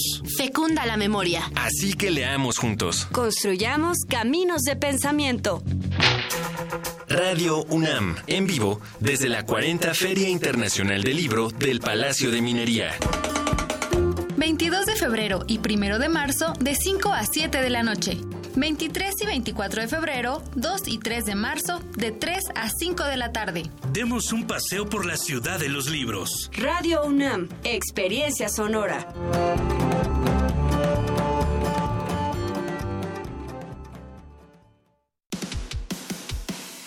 Dejar huella en cada aula de la UNAM es un deber de un verdadero Puma. Huella y apoya Fundación UNAM a de cara a miles de universitarios. Súmate 5340-0904 o en www.funam.mx. Contigo hacemos posible lo imposible. ¿Por qué tan pensativo? ¿Te imaginas poder regresar al tiempo? ¿Qué harías? No sé, pero tú hubieras ido por tu INE a tiempo. La tramitaste desde el 2017. Ay, no he ido a recogerla. Tienes hasta el 28 de febrero. Si no, por ley será destruida y tendrás que tramitarla de nuevo. ¡Hoy mismo voy por mi INE! Si solicitaste tu INE desde el 2017 y no has ido por ella, recógela en el módulo donde la tramitaste. Infórmate en INE.mx o en INETEL al 01800 433 2000. Porque mi país me importa, me identifico con la democracia. INE. Un abrazo casual, un beso apasionado, un café en la intimidad, una plática profunda. ¿Cuántas maneras conoces de expresar y compartir el amor y la amistad? La Secretaría de Prevención, Atención y Seguridad Universitaria y la Dirección General de Atención a la Comunidad te invitan al campus de Ciudad Universitaria a festejar todas las formas del cariño en el Festival del 14 de febrero, dentro del marco de las actividades de Ni violencia ni embarazo. Carpas informativas, invitados especiales, charlas y conferencias, actividades lúdicas, campañas de prevención y la participación de resistencia modulada como corresponsales de Radio, UNAM. Jueves 14 de febrero en el campus de Ciudad Universitaria. Un amor responsable, es el más entregado de todos.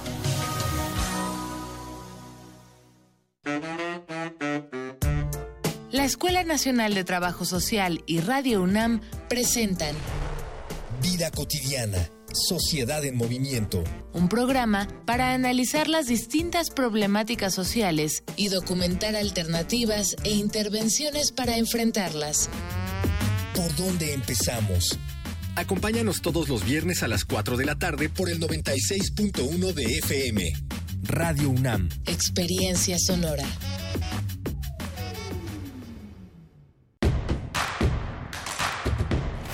Encuentra la música de primer movimiento día a día en el Spotify de Radio UNAM y agréganos a tus favoritos.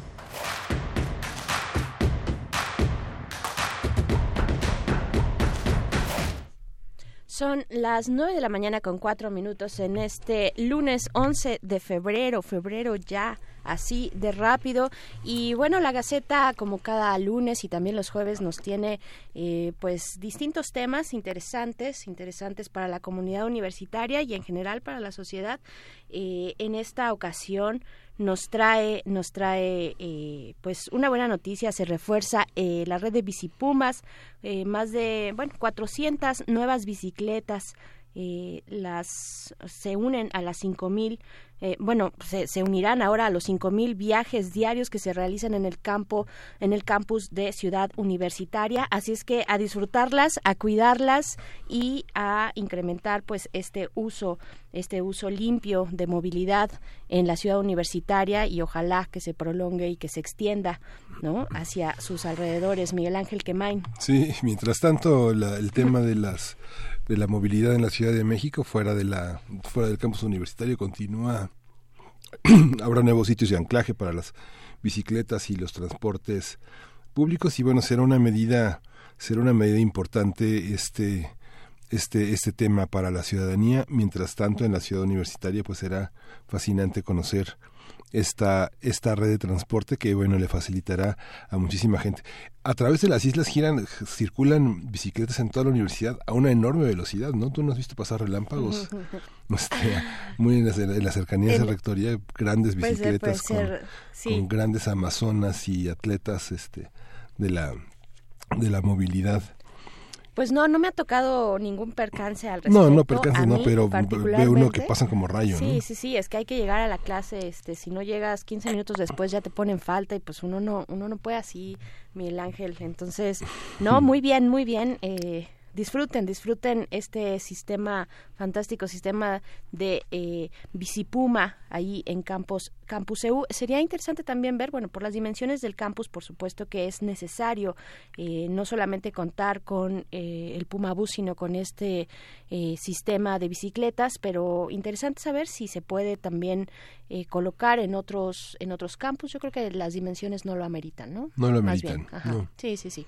No, te vas este, de una clase en ciencias políticas a nadar a la alberca, a luego a tomar una clase de ballet y después a ver una función de cine el Centro Cultural Universitario. Y bueno, yo creo que la bici. Sí, la bici es lo que rifa. Es lo que rifa ahí.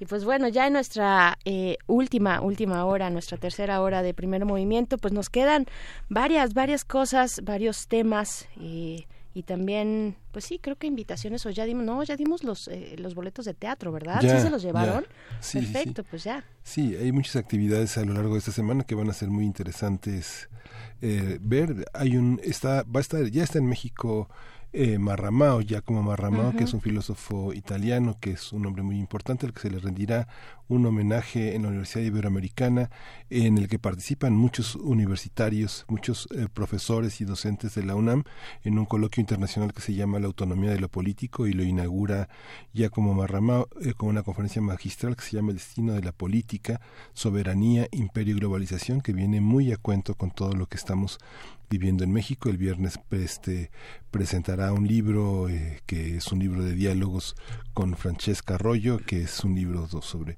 la filosofía contemporánea y el mundo globalizado. Vale la pena seguir a Giacomo Marramao en esta en esta semana en la que estará muy presente en la en la opinión académica y docente mexicana. Así es, y pues toca ya la poesía necesaria, vamos para allá. Primer movimiento. Hacemos comunidad. Es hora de poesía necesaria.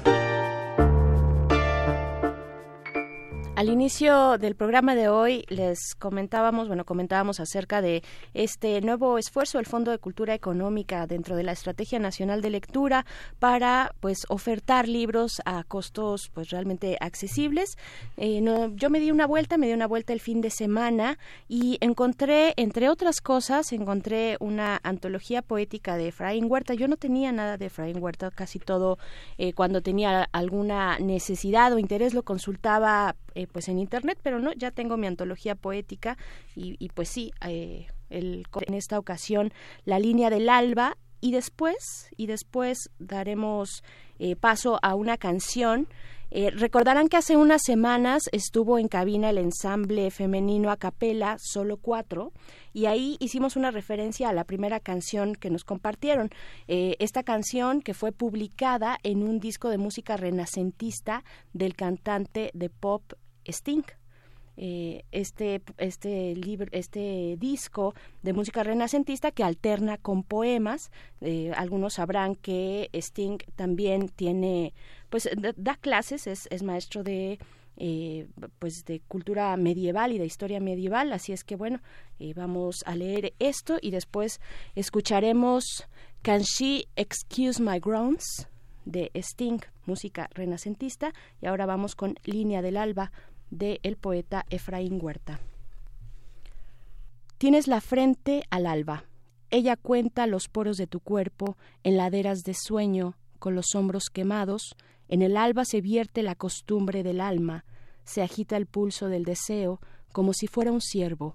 durante alanceado, duramente alanceado, con agujas de bronce y pestañas de vírgenes, tienes la frente al alba y pedazos de niebla volando de tus senos a mis manos, cuajada de, de cadáveres de lunas, soberbia parturienta de plata, fruta todavía niña, cuelgan de tu cintura los insomnios, los gritos de las vírgenes te ciñen, alba pausada, alba precipitada, alba tallada en alas de demonios, recia la lenta lumbre en tu garganta, te vuelve suave el agua tibia del deseo, te convierte amarilla certidumbre, dudoso espejo y claridad pasmada, bebiéndome tu sangre, haciendo los brillantes de tu pecho, estoy creyendo que el deseo es mordedura de tus dientes, que el deseo es el perfecto motivo, que las estatuas son imbéciles. Muy cierto, alba pautada, por miles de uñas deslavadas, a lo largo de, de tus estrías fabricadas por picos de cipreses, corren lívidos sueños, violados pezones de muchachas, alba de mayo, singular promesa. my wrongs with virtue's cloak. Shall I call her good when she proves unkind? Are those clear fires which vanish into smoke? Must I praise the leaves where no fruit I find? No, no, as shadows do for bodies stand. Thou mayst be abused if thy sight be dim.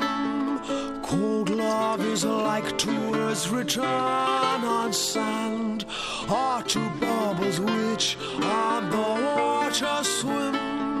Rebellious abuse and still seeing that you are right than ever. If I can smell how I come her, well, thy love will be thus fruitless ever.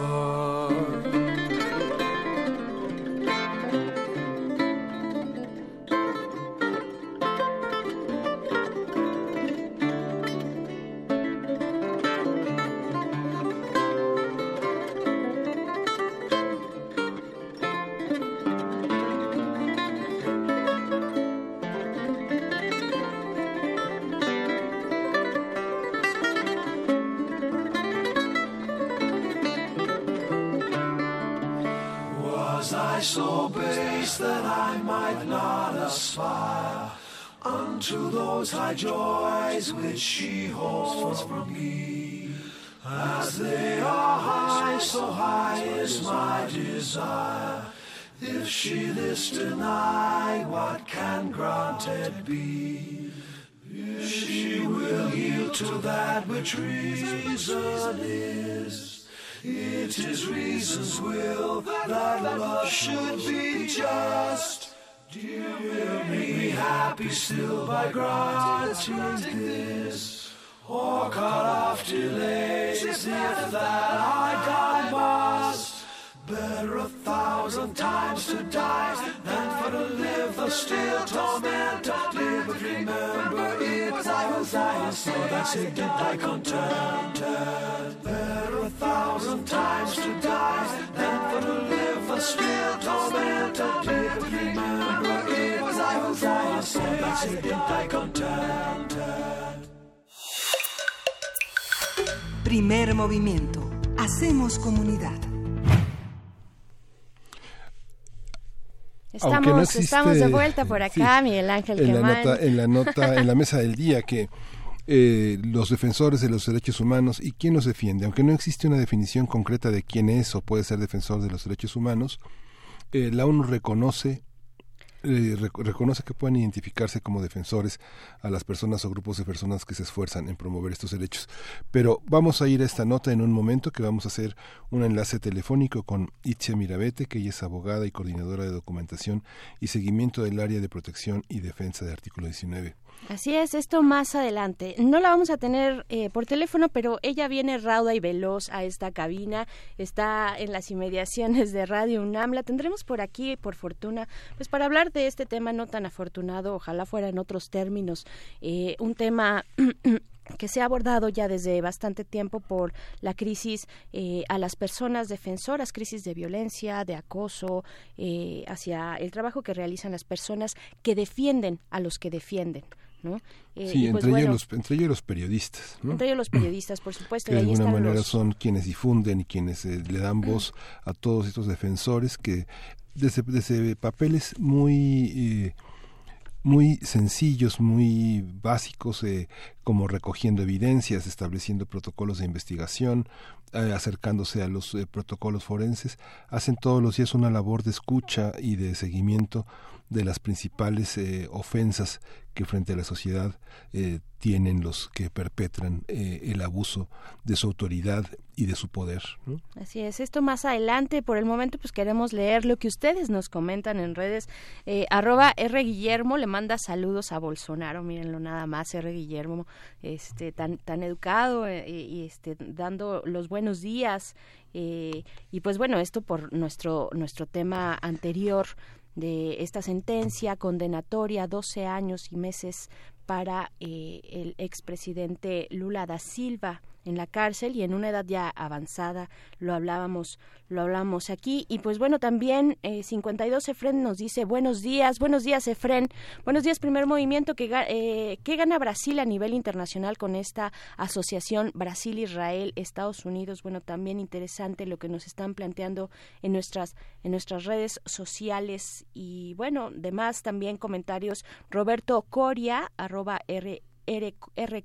Coria Monter eh, dice que el, el, programa de las cuartas jornadas de literatura de horror en la filminería dedicada a John Polidori y el bicentenario de, las, de la publicación de El vampiro y aquí nos pone nos pone las jornadas pueden acercarse ahí también a arroba P Movimiento para ver esto que nos está compartiendo Roberto Coria. Y pues sí, también muchos comentarios de las estancias infantiles, en fin, en fin, mucho, mucho que seguir platicando. Sí, mucho que seguir platicando y justamente el final de la conferencia de prensa de hoy del presidente de la República señalando cómo la crisis de la Compañía Federal de Electricidad, que llega a un 50% de su capacidad, es resultado de un, eh, de un conflicto de intereses entre muchos de los exfuncionarios que le dieron eh, rienda suelta a sus intereses, trabajando en la iniciativa privada en las grandes empresas que ahora abastecen la luz, Carlos Ruiz Acristán, Luis Telles, Alfredo Elías Ayub, Felipe Calderón, Georgina Kessel, Jordi Herrera, Alejandro Fleming, eh, José Córdoba Montoya. Pero esto en voz de Manuel Barlet, que es interesante saberlo, ver, ver a Manuel Barlet eh, denunciando esto como titular de la Comisión Federal de Electricidad. Vamos a ir con la... Eh, la seis, que es Ilvana eh, con la canción Fuego.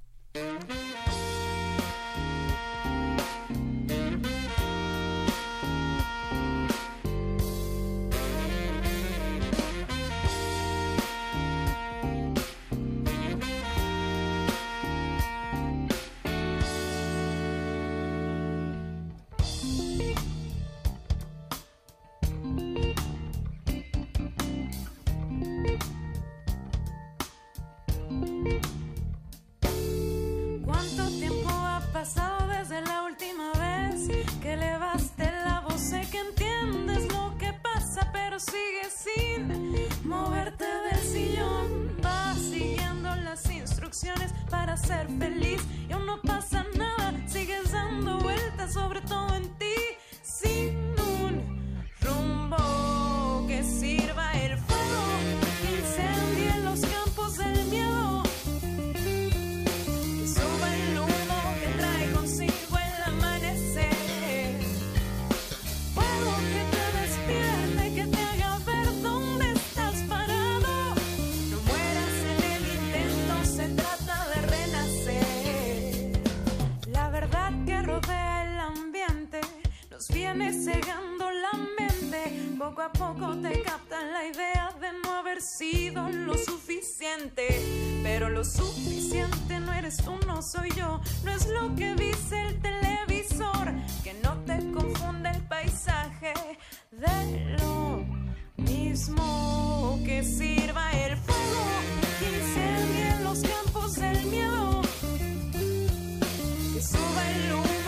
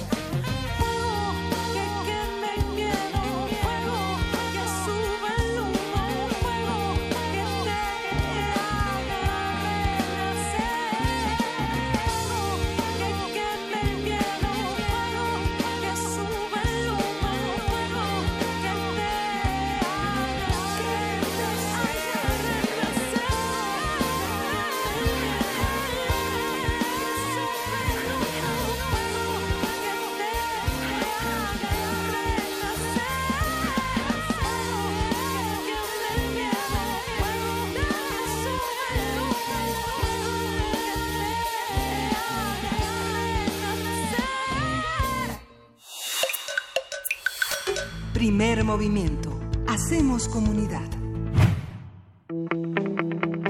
La mesa del día.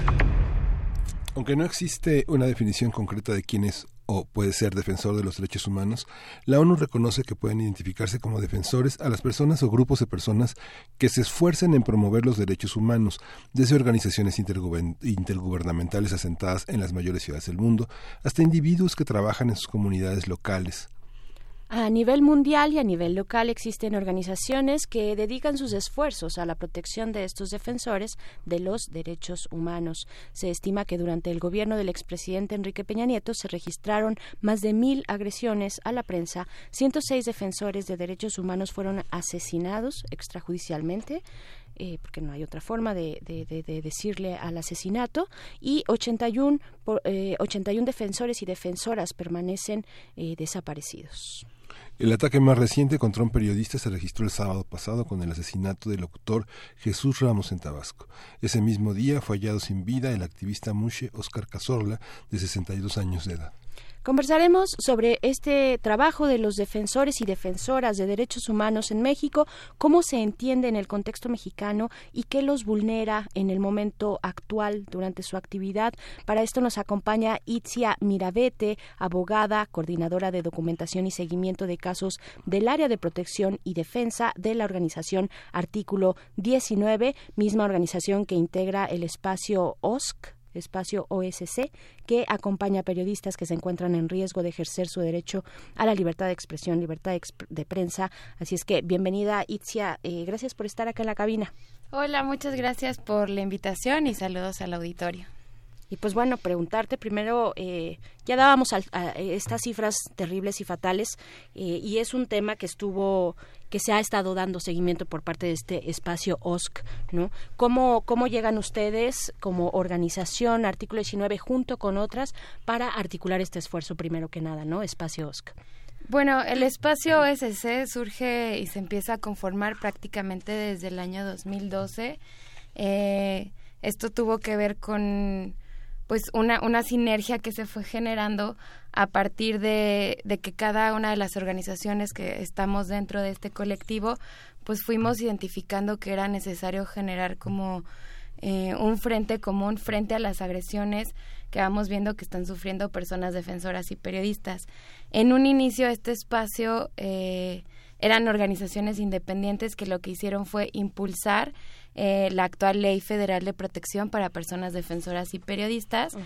Y una vez que esta ley surgió, el espacio ya se conformó eh, principalmente para monitorear la implementación de esta ley, ¿no? Y ver que sí se estuviera cumpliendo tal y como, como se establece, porque pues al final esa ley es producto eh, y una batalla ganada de la sociedad civil organizada. Sin embargo, eh, pues hoy en día vemos que este mecanismo cada vez eh, pues resulta insuficiente, ¿no?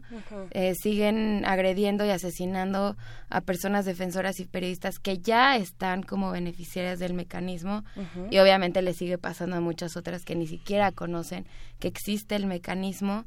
Hemos identificado que las instituciones que tendrían que estar ahí participando que participan por ley en la Junta de Gobierno y otras que tendrían que involucrarse, eh, no se están coordinando, entonces como que el espacio está un poco, digamos, ampliando el marco de, de actuación, de ya no solamente monitorar la implementación de la ley, sino también estamos como tratando de generar un análisis sobre la necesidad de, de generar una política pública que realmente atienda esta problemática desde el ámbito de prevención, también de protección, obviamente, de investigación, sanción y reparación del daño, porque el mecanismo lo que se ha centrado es como en, digámoslo así, encerrar en una burbuja a periodistas y a personas defensoras que están en riesgo, pero no atacan la violencia estructural, ¿no?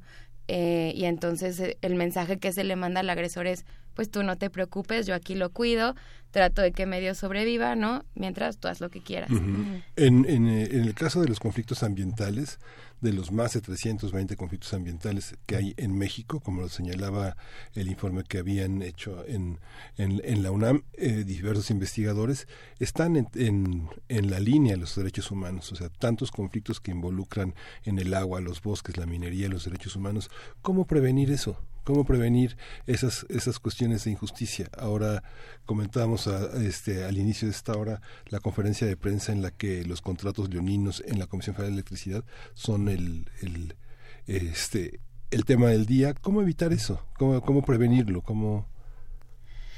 Pues eh, es una gran pregunta. En realidad creo que, o sea, se necesita principalmente de voluntad de muchísimas instituciones, ¿no?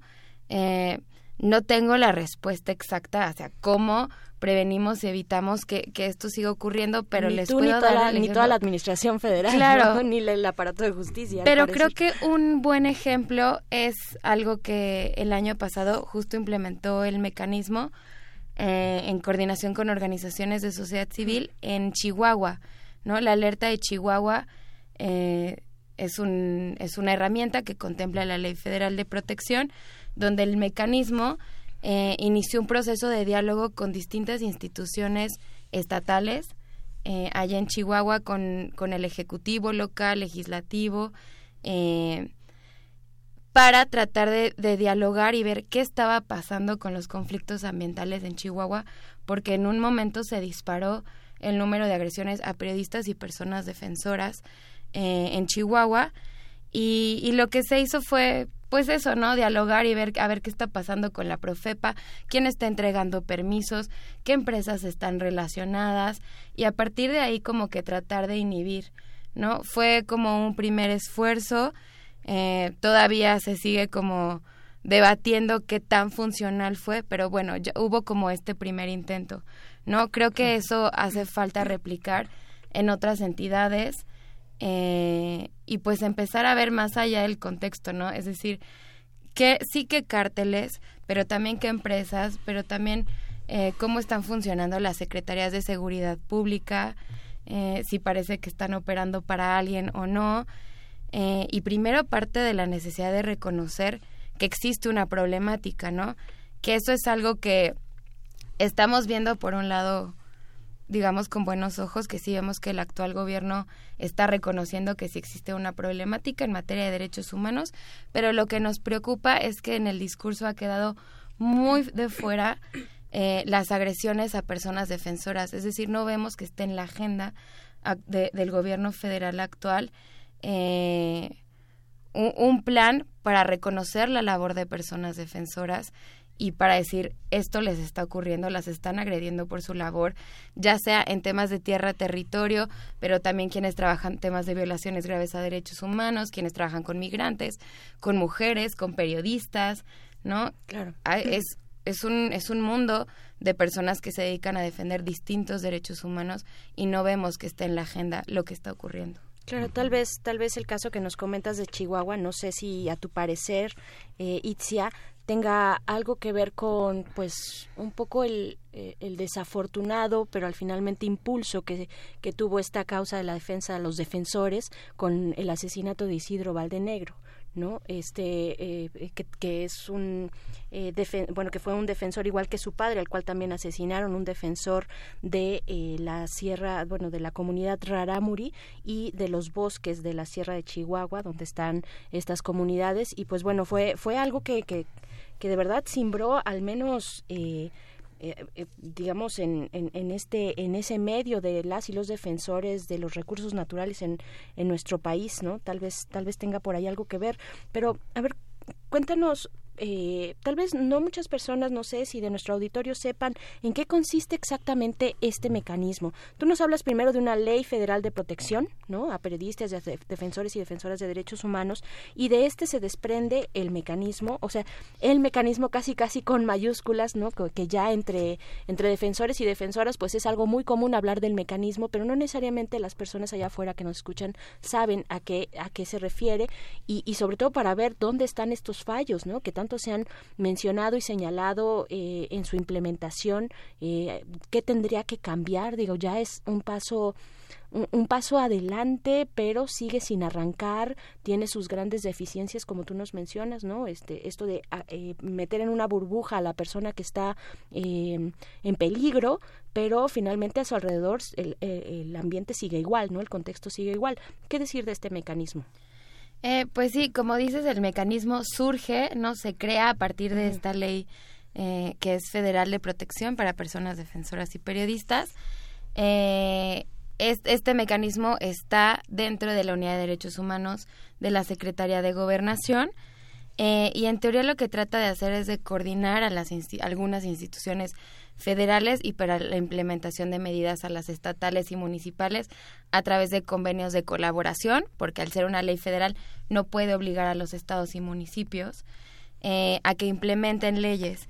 Entonces, el mecanismo lo que hace es recibe de diversas fuentes agresiones eh, o las personas se pueden acercar y ellos lo que tienen que analizar, eh, lo que tienen que hacer a grandes rasgos es analizar el riesgo de la persona eh, y posteriormente proponer una serie de medidas a las cuales la persona beneficiaria tiene que estar de acuerdo, ¿no? Y se tienen que implementar, se tienen que estar reevaluando.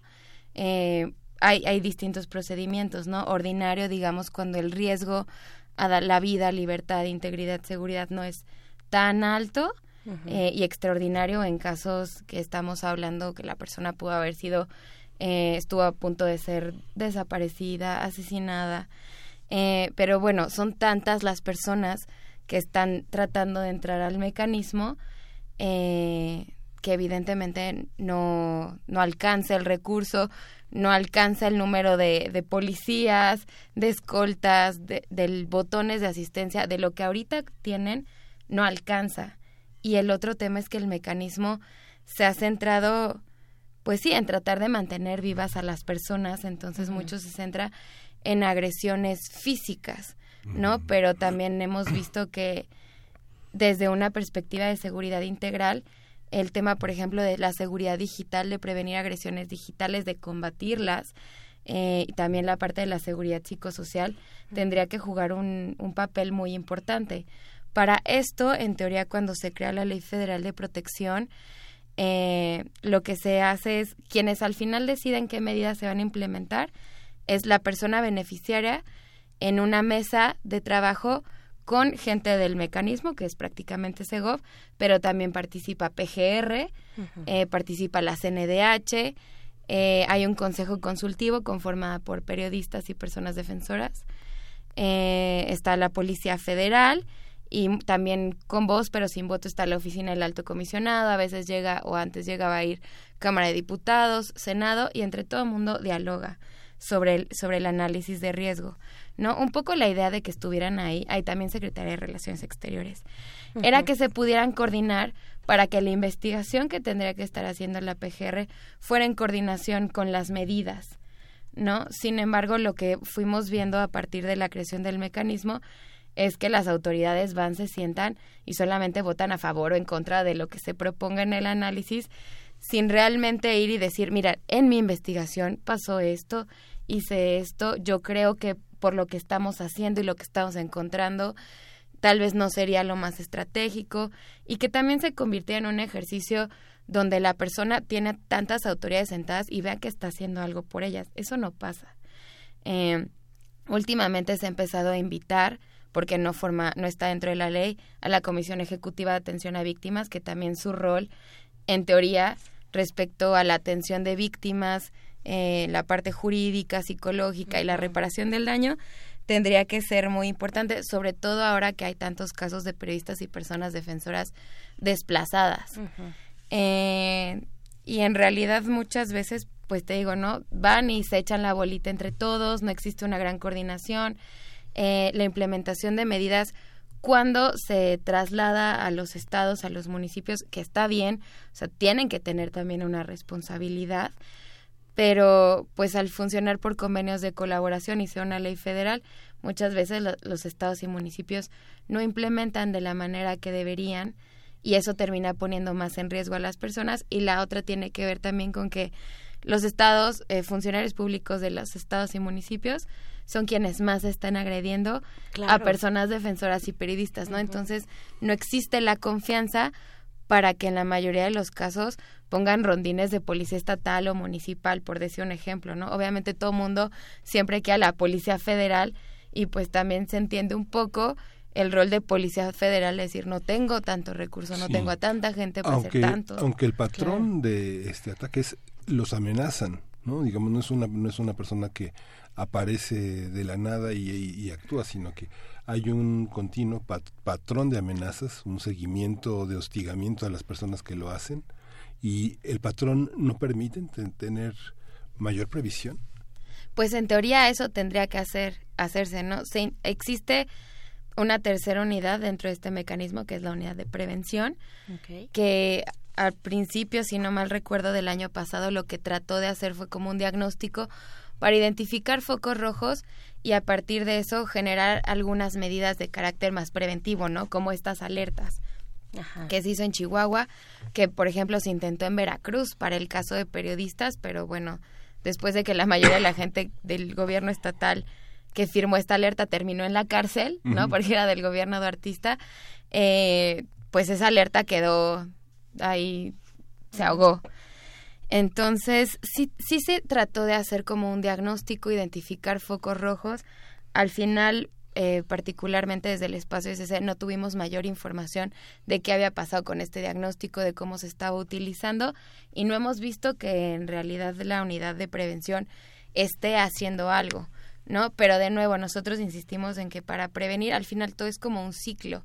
Entonces, si queremos prevenir, sí se necesita un diagnóstico, sí se necesita identificar focos rojos para decir, a ver, en Chihuahua está habiendo muchísimas agresiones a personas defensoras de tierra y territorio, en Oaxaca, Guerrero, y entonces buscar cómo dialogar, ¿no? Pero si eso no se tiene identificado, ahí hay un primer problema. Y el segundo, en el tema de prevención, yo creo es que también el combate a la impunidad en, el, en, el, en la acción de prevención juega un rol muy importante porque es justo eh, el que manda el mensaje de decir esto no se va a tolerar, ¿no? Que se siga agrediendo a personas defensoras, a periodistas por su labor, no se va a tolerar y envías el mensaje y entonces inhibes que a las personas les sea tan fácil, tan barato, tan sencillo seguir agrediendo a las personas. ¿No? Entonces, pues les digo, desde el espacio un poco estamos viendo este tema de la política pública integral, viendo a quienes tendríamos que integrar, eh, qué instituciones a nivel federal, estatal, municipal. Es un es algo que en realidad no se había hecho, ¿no? El mecanismo en un inicio se pensó como la política pública y lo que ahorita decimos es no es suficiente, es, es una parte Todo de lo una que- política. Claro, todo lo que se abonó, todas las esperanzas que recayeron sobre este mecanismo, ¿no? Tan sonado, tantos esfuerzos, tanto trabajo. Eh, Itzia, eh, ustedes ven desde el espacio OSC, ven eh, cómo están recibiendo al nuevo gobierno en este sentido, ¿no? Ya nos hablabas que, bueno, hay esfuerzos, por ejemplo, nos ponías el caso de Veracruz, hay esfuerzos donde se empieza con un gobierno anterior a instaurar un, un- o a diseñar una alerta, por ejemplo, ¿no? Eh, una alerta eh, para periodistas, eh, para defensores, defensoras, pero llega un nuevo gobierno y se corta, se corta la iniciativa, simplemente se queda en el cajón y pues es difícil retomarla porque hay una agenda que trae este nuevo gobierno, ¿no? ¿Qué piensan en ese sentido? Y en el caso muy específico de este mecanismo que ya sabemos, bueno, eh, está en, en- eh, depende de la Secretaría de Gobernación, ¿no? Y a su vez de la Subsecretaría de Derechos Humanos donde está Alejandro Encina, se ha hecho un trabajo interesante ahí también con víctimas, lo poquito que hemos podido ver, ¿no? ¿Qué, qué piensan ustedes al respecto? Eh, pues en realidad para el espacio SC ha sido un poco difícil poder, poder leer esto, ¿no? Les decía hace rato, nos preocupa mucho que en el discurso de gobierno federal no está el tema de personas defensoras, de reconocerlas, ¿no? De pronto como que se busca minimizar llamando activistas y si eres de una organización de sociedad civil, entonces entra todo el tema de que si eres FIFI, que si no, que de dónde recibes recursos y creemos que eso impacta en la legitimidad de la labor que realizan personas defensoras y obviamente también las puede poner en riesgo, ¿no? Entonces, esa es una preocupación. Por otro lado, sí, eh, de, de, de puestos anteriores que tuvo Alejandro Encinas, pues creemos que es una persona que puede tener la sensibilidad, ¿no? Para tratar estos temas, eh, para tratar con víctimas, para reconocer eh, la crisis de violaciones a derechos humanos que existe, el contexto de agresiones a la prensa. Eh, sin embargo, pues desde el espacio SC prácticamente desde diciembre hemos tratado de acercarnos con Aaron Mastache, que es el que quedó como el coordinador ejecutivo nacional del mecanismo, eh, y de la unidad que coordina la unidad de derechos humanos. Eh, y hasta el momento no hemos recibido respuesta, ¿no? Eh, nos preocupa mucho porque en lo que va de, de este sexenio, ¿no? En estos dos meses, eh, pues ya van prácticamente 10 personas entre periodistas y personas defensoras que son asesinadas, ¿no? En probable vínculo con su labor. Eh, creemos que es muy importante podernos sentar con él, dialogar, ver él cómo está viendo las cosas, ver él cómo está entendiendo el mecanismo y también a nosotros nos gustaría poder dar una retroalimentación de esto es lo que hemos visto desde 2012, creemos que esto falta mejorar. Eh, ¿Saben de dónde viene. Aarón? ¿De ¿Cuál es el trabajo que ha tenido al respecto? Sabemos que es una persona muy cercana a Encinas, ¿no? Incluso yo lo que medianamente eh, recuerdo, bueno, él es él es ingeniero y, y estuvo trabajando en la constituyente de la Ciudad de México. Eh, Ajá, él fue incluso, ok. según yo, constituyente. Okay. Eh, y pues ahorita llega aquí, pues sí, por la, por la cercanía que tiene con Encinas. Todo el mundo fue constituyente. Sí, también es todo el mundo que está en el gobierno de la Ciudad de México Ajá. federal fue constituyente, ¿no? pero, pero pues eso, o sea, no, no hemos, no hemos recibido respuesta por parte de él y pues eso nos preocupa mucho porque no sabemos si está como esperándose y eh, nosotros queremos pensar que está como leyendo diagnósticos, empapándose del tema para luego poderse asentar, pero bueno, ya también van dos meses y vemos que siguen agrediendo y que siguen asesinando, entonces para nosotros urge, ¿no? Como podernos sentar y ver ellos cómo están viendo el problema y qué, y qué están planteando para cambiar las cosas. Él es ingeniero agrónomo. Él estuvo en el gobierno del Distrito Federal encargado de Corena. Él es una persona muy cercana a, a todo el proyecto ideológico del ingeniero Cárdenas cuando estuvo en, en- desde, desde su decisión del PRI. Es un hombre que viene desde, desde Guerrero y que estudió en Chapingo con esta cuestión tan fuerte de lo social. y, y bueno, ha sido cercano a toda esta, a todo este grupo eh, de los fundadores del, del PRD eh, en, en ese momento. Es una figura interesante, digamos, una figura democratizadora como los abogados democráticos han jugado un papel. Pero, Itzia, tú que estás encargada del seguimiento y la documentación, ¿qué papel juegan los medios? Yo veo, yo veo este periodistas que tienen que son independientes, que trabajan en medios que tienen poco eco, ¿no? Veo veo el caso de Javier Valdés, solo el periódico La Jornada publica diariamente el extrañamiento de que no se resuelva el caso de Miroslava Bridge, pero el silencio cuando se habla de Javier Valdés o de Miroslava en los demás medios es oprobioso. No hay una nota que dice, o sea, tres párrafos y es una nota necrológica, este, insustancial, no se reproducen las luchas, no se, se volvió a hablar de la entrevista que motivó la muerte de Javier Valdés ahora en el juicio del Chapo, pero no se reproduce, no hay una, no hay una visión de lo que Río 12 ha hecho, uno ve los medios, muchos medios que trabajan compañeros que en algún momento hemos conocido en diferentes espacios, yo hay muchos medios que ni siquiera los he visto físicamente, ¿no? Este, son tan pequeños, son tan locales, pero generan tanto impacto que por eso los matan. Pero en periódicos de mayor impacto, el trabajo que se ha hecho en esos pequeños medios no se reproduce. Hay, una, hay, un, hay un silencio, tú que lo documentas y lo sigues, ¿qué ves ahí? Eh? Eh, lo que nosotros hemos visto de una manera muy preocupante y desde artículo 19 también como tratamos de, de estarlo poniendo sobre la mesa, tiene que ver con el tema también de publicidad oficial, ¿no? Los dueños de los medios prefieren quedarse callados en vez de arriesgar dinero que están recibiendo de publicidad oficial por parte del gobierno federal, estatal y municipal, ¿no? Y tiene que ver también con la discrecionalidad de cómo estos recursos se asignan, ¿no? El famoso no pago para que me peguen. y claro. entonces, si, si tú quieres que yo te dé dinero, pues entonces no hables del asesinato de tal persona, no hables de la agresión, mucho menos involucra a alguien de mi gente. Eh, hablabas del caso de Javier Valdés, pero efectivamente a, a nivel local es todavía mucho más preocupante, ¿no? En el caso de Javier, mucha gente lo conocía, tenía trabajo con víctimas, conocía a mucha gente de sociedad civil, grandes medios, y mucha gente salió a respaldarlo, ¿no? Nos preocupa mucho también el rol que se juega en el discurso cuando son medios más locales, periodistas más locales, porque siempre, siempre existe eh, alguien que trata de poner en el discurso, principalmente por parte de las fiscalías. Ocurrió, por ejemplo, en el caso de Rafael Murúa, ¿no? Que fue asesinado eh, el 21, el 20 de enero, perdón.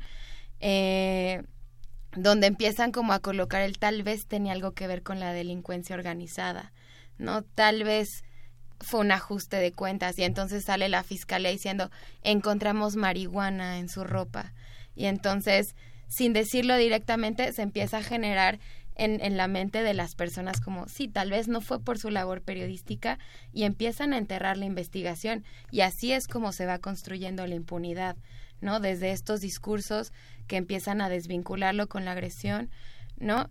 Eh, sabemos, y, y, eso también es, es otra parte del, del, rol que juegan los medios, eh, el trabajo periodístico está precarizado, está castigado, ¿no? Sabemos que sí, se, muchos medios reciben mucho dinero de publicidad oficial, eh, pero eso no necesariamente llega a los reporteros, a las reporteras que están en terreno, que son quienes principalmente se exponen, eh, muchas veces no tienen prestaciones laborales, no tienen seguro, eh, y pues entonces eso comienza también a, a, a, mezclarse en el discurso, a decir, claro, porque le pagaban poco, pues fue mucho más fácil buscar ser vocero de la delincuencia organizada y entonces como se acercó a ellos porque ganaba poco dinero, lo mataron. Y entonces así se va construyendo poco a poco el discurso que las fiscalías, que eh, los gobernadores, pues terminan alentando y sí, termina permeando en la sociedad.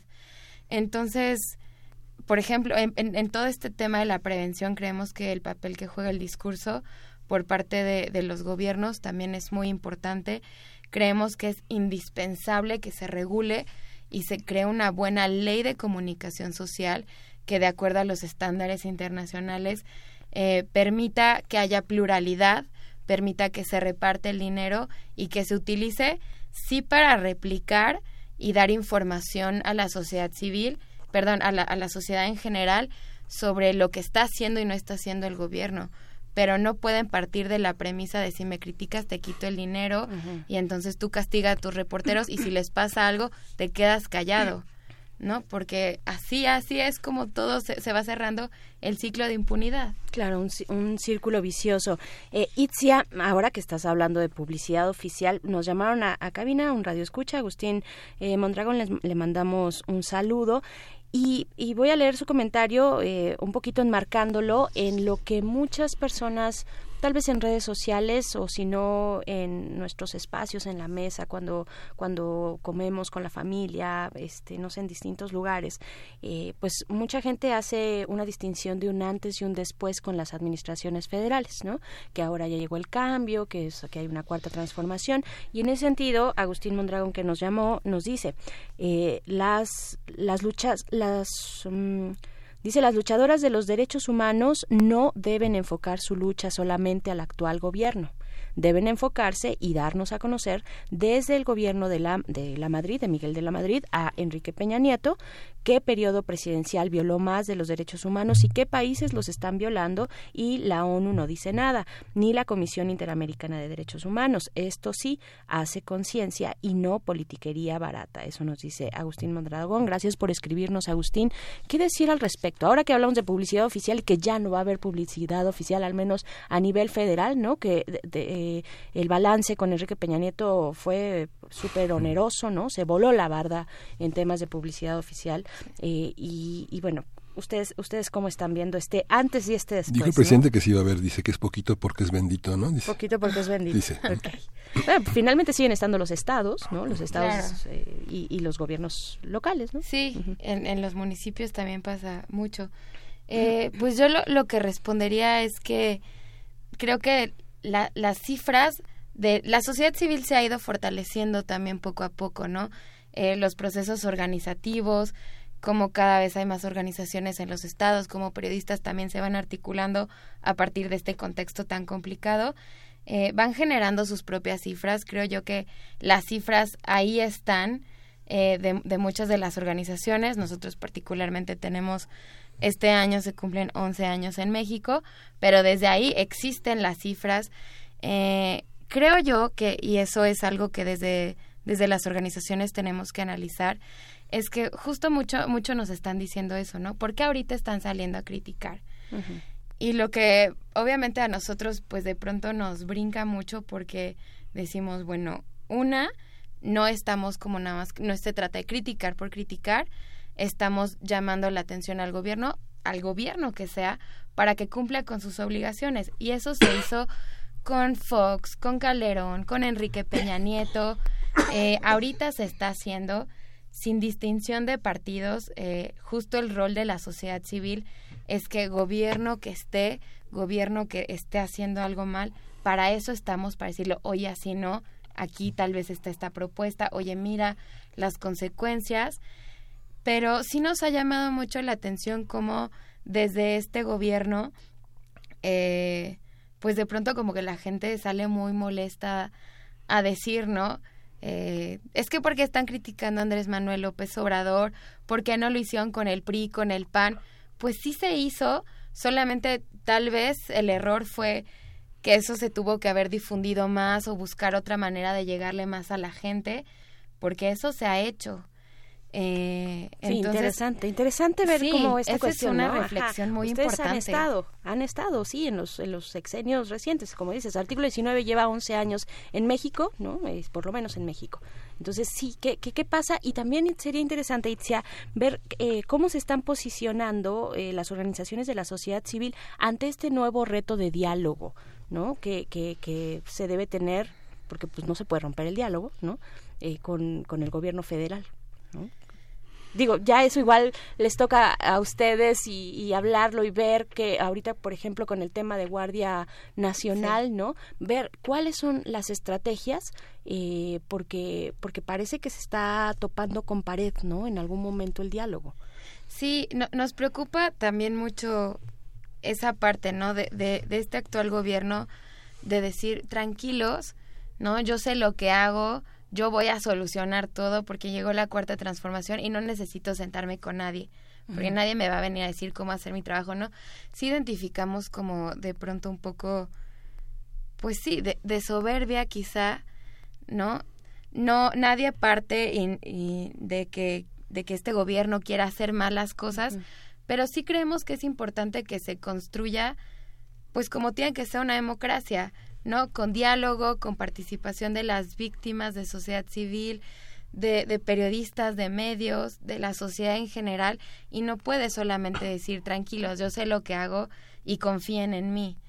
Entonces, sí nos preocupa un poco eh, esa parte donde quizá el diálogo podría ser mucho más abierto, todavía no vemos que sea así. Esperamos y hacemos un llamado al gobierno federal y también a los estatales y municipales a que se abran realmente al diálogo, ¿no? A sí. que rindan cuentas. Eh, y, y, pues eso, o sea, a la, a la, sociedad en general creo que valdría la pena, parte de nuestro trabajo tendría que ser cómo, cómo comunicamos que esto no lo estamos haciendo del primero de diciembre de 2018 para acá, ¿no? Sino, sino que se ha hecho. Y, y bueno, otra parte creo que también muy importante que, que el otro día analizábamos es justo lo que hace un momento decía, ¿no? Del, del, discurso de Andrés Manuel López Obrador, de querer, de tratar de, no sé si, si a propósito o no, le ha salido o no, pero esta polarización que se ha generado entre los fifís y los no fifís, eh, y entonces decir, contigo no voy a hablar porque tú eres fifí, y pues contigo tampoco porque nadie me tiene que decir a mí qué hacer. ¿no? Entonces, eh, creemos que esa, eso se tiene que quitar del discurso, ¿no? Al final, la sociedad civil, periodistas de donde vengan, están tratando de decir algo, merecen ser escuchadas, tienen una lectura importante y es obligación del gobierno escuchar. ¿no? En vez de tratar de, restar legitimidad a la acción que sea de quien venga. Claro, lo que sucede también es que la experiencia mediática ha sido bastante bastante frustrante en el sentido en el que la relación de comunicar eh, lo que se tiene es siempre siempre ambivalente no esta relación de siempre sacar la peor partida como parte de la defensa de un negocio propio de la institución ha sido una cuestión difícil no ahora esta parte de la de los defensores de derechos humanos eh, tienen que rendir cuenta las autoridades de la defensa que han sido bastante limitadas este para que para ponerlas en la palestra y hablar de sus violaciones a los derechos humanos la secretaría de la función pública ya llamó a cuentas a la defensa a transparentar parte de los recursos que hacen pero creo que el desafío en un, en un sexenio en el que parecen tener tanta, tanto poder las fuerzas armadas será el desafío que rindan cuentas sobre las violaciones a derechos humanos en el pasado ¿no? Y bueno invito a la gente a que revise los, los el anexo de, de periodistas que hay este quién quién conoce entre nosotros el colectivo Pericú ¿Quién conoce Radiorama Colima, el gráfico de la Sierra, Dictamen, el diario de Acayucan, la voz de Hueyapan? Son medios invisibles en este mundo tan urbanizado, ¿no? Es algo que no nos importan esos compañeros en Cuesta de Hoy, Seminario Playa New, El Heraldo de Chiapas, no sé, ¿quiénes son? ¿Qué escriben? ¿Cuál es la primera plana de hoy para estos medios? Así es, pues Itzia, Itzia Mirabete, abogada, coordinadora de documentación y seguimiento en casos eh, del área de protección y defensa del artículo 19. Muchas gracias por haber estado acá en la cabina. No, muchas gracias a ustedes por invitarme o invitar a todo el espacio SC. Eh, y pues aquí estamos para lo que se necesite. Perfecto. ¿Lo seguimos en redes sociales en algún lugar en particular? ¿O hashtag nada más? Eh, espacio SC. Sí hay, pero la verdad es que no las tengo. Bueno, ahorita se, las buscamos, se las ahorita se los buscamos ahí en las redes sociales de eh, Primer Movimiento. Y pues ya, ya se nos está acabando eh, el programa, pero no sin antes eh, sin antes que Miguel Ángel. Sí, vamos a dar dos revistas, eh, tres revistas de la Universidad eh, de México por teléfono. Es un número dedicado a los orígenes, de dónde venimos, cuál es la historia de nuestra familia, cómo se creó nuestro cuerpo, cuándo evolucionó la especie, cuáles son los orígenes por teléfono y pues ya vamos a vamos a despedir esta emisión de Primer Movimiento. ¿Lo vamos a despedir con música, Frida? Eh, sí, sí, vamos a despedir con música, pero antes hay que dar los teléfonos para que sí, se lleven las revistas de la universidad. Es el 5536 4339 para FM, si nos escuchan en AM, 5536 8989. Y pues ahora sí, nos vamos a despedir con música. Muchas gracias, Miguel Ángel. Gracias, Berenice. Vamos a despedirnos con Alex Mercado Trío. Vamos a escuchar The Watcher. Esto fue Primer Movimiento. El mundo es de la universidad.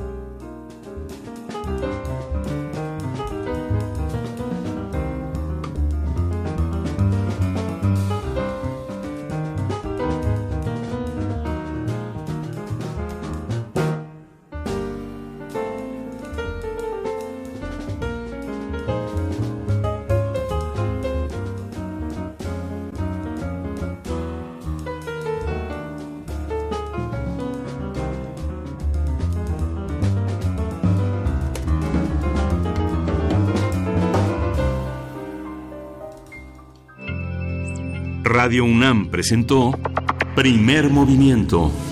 El mundo desde la universidad.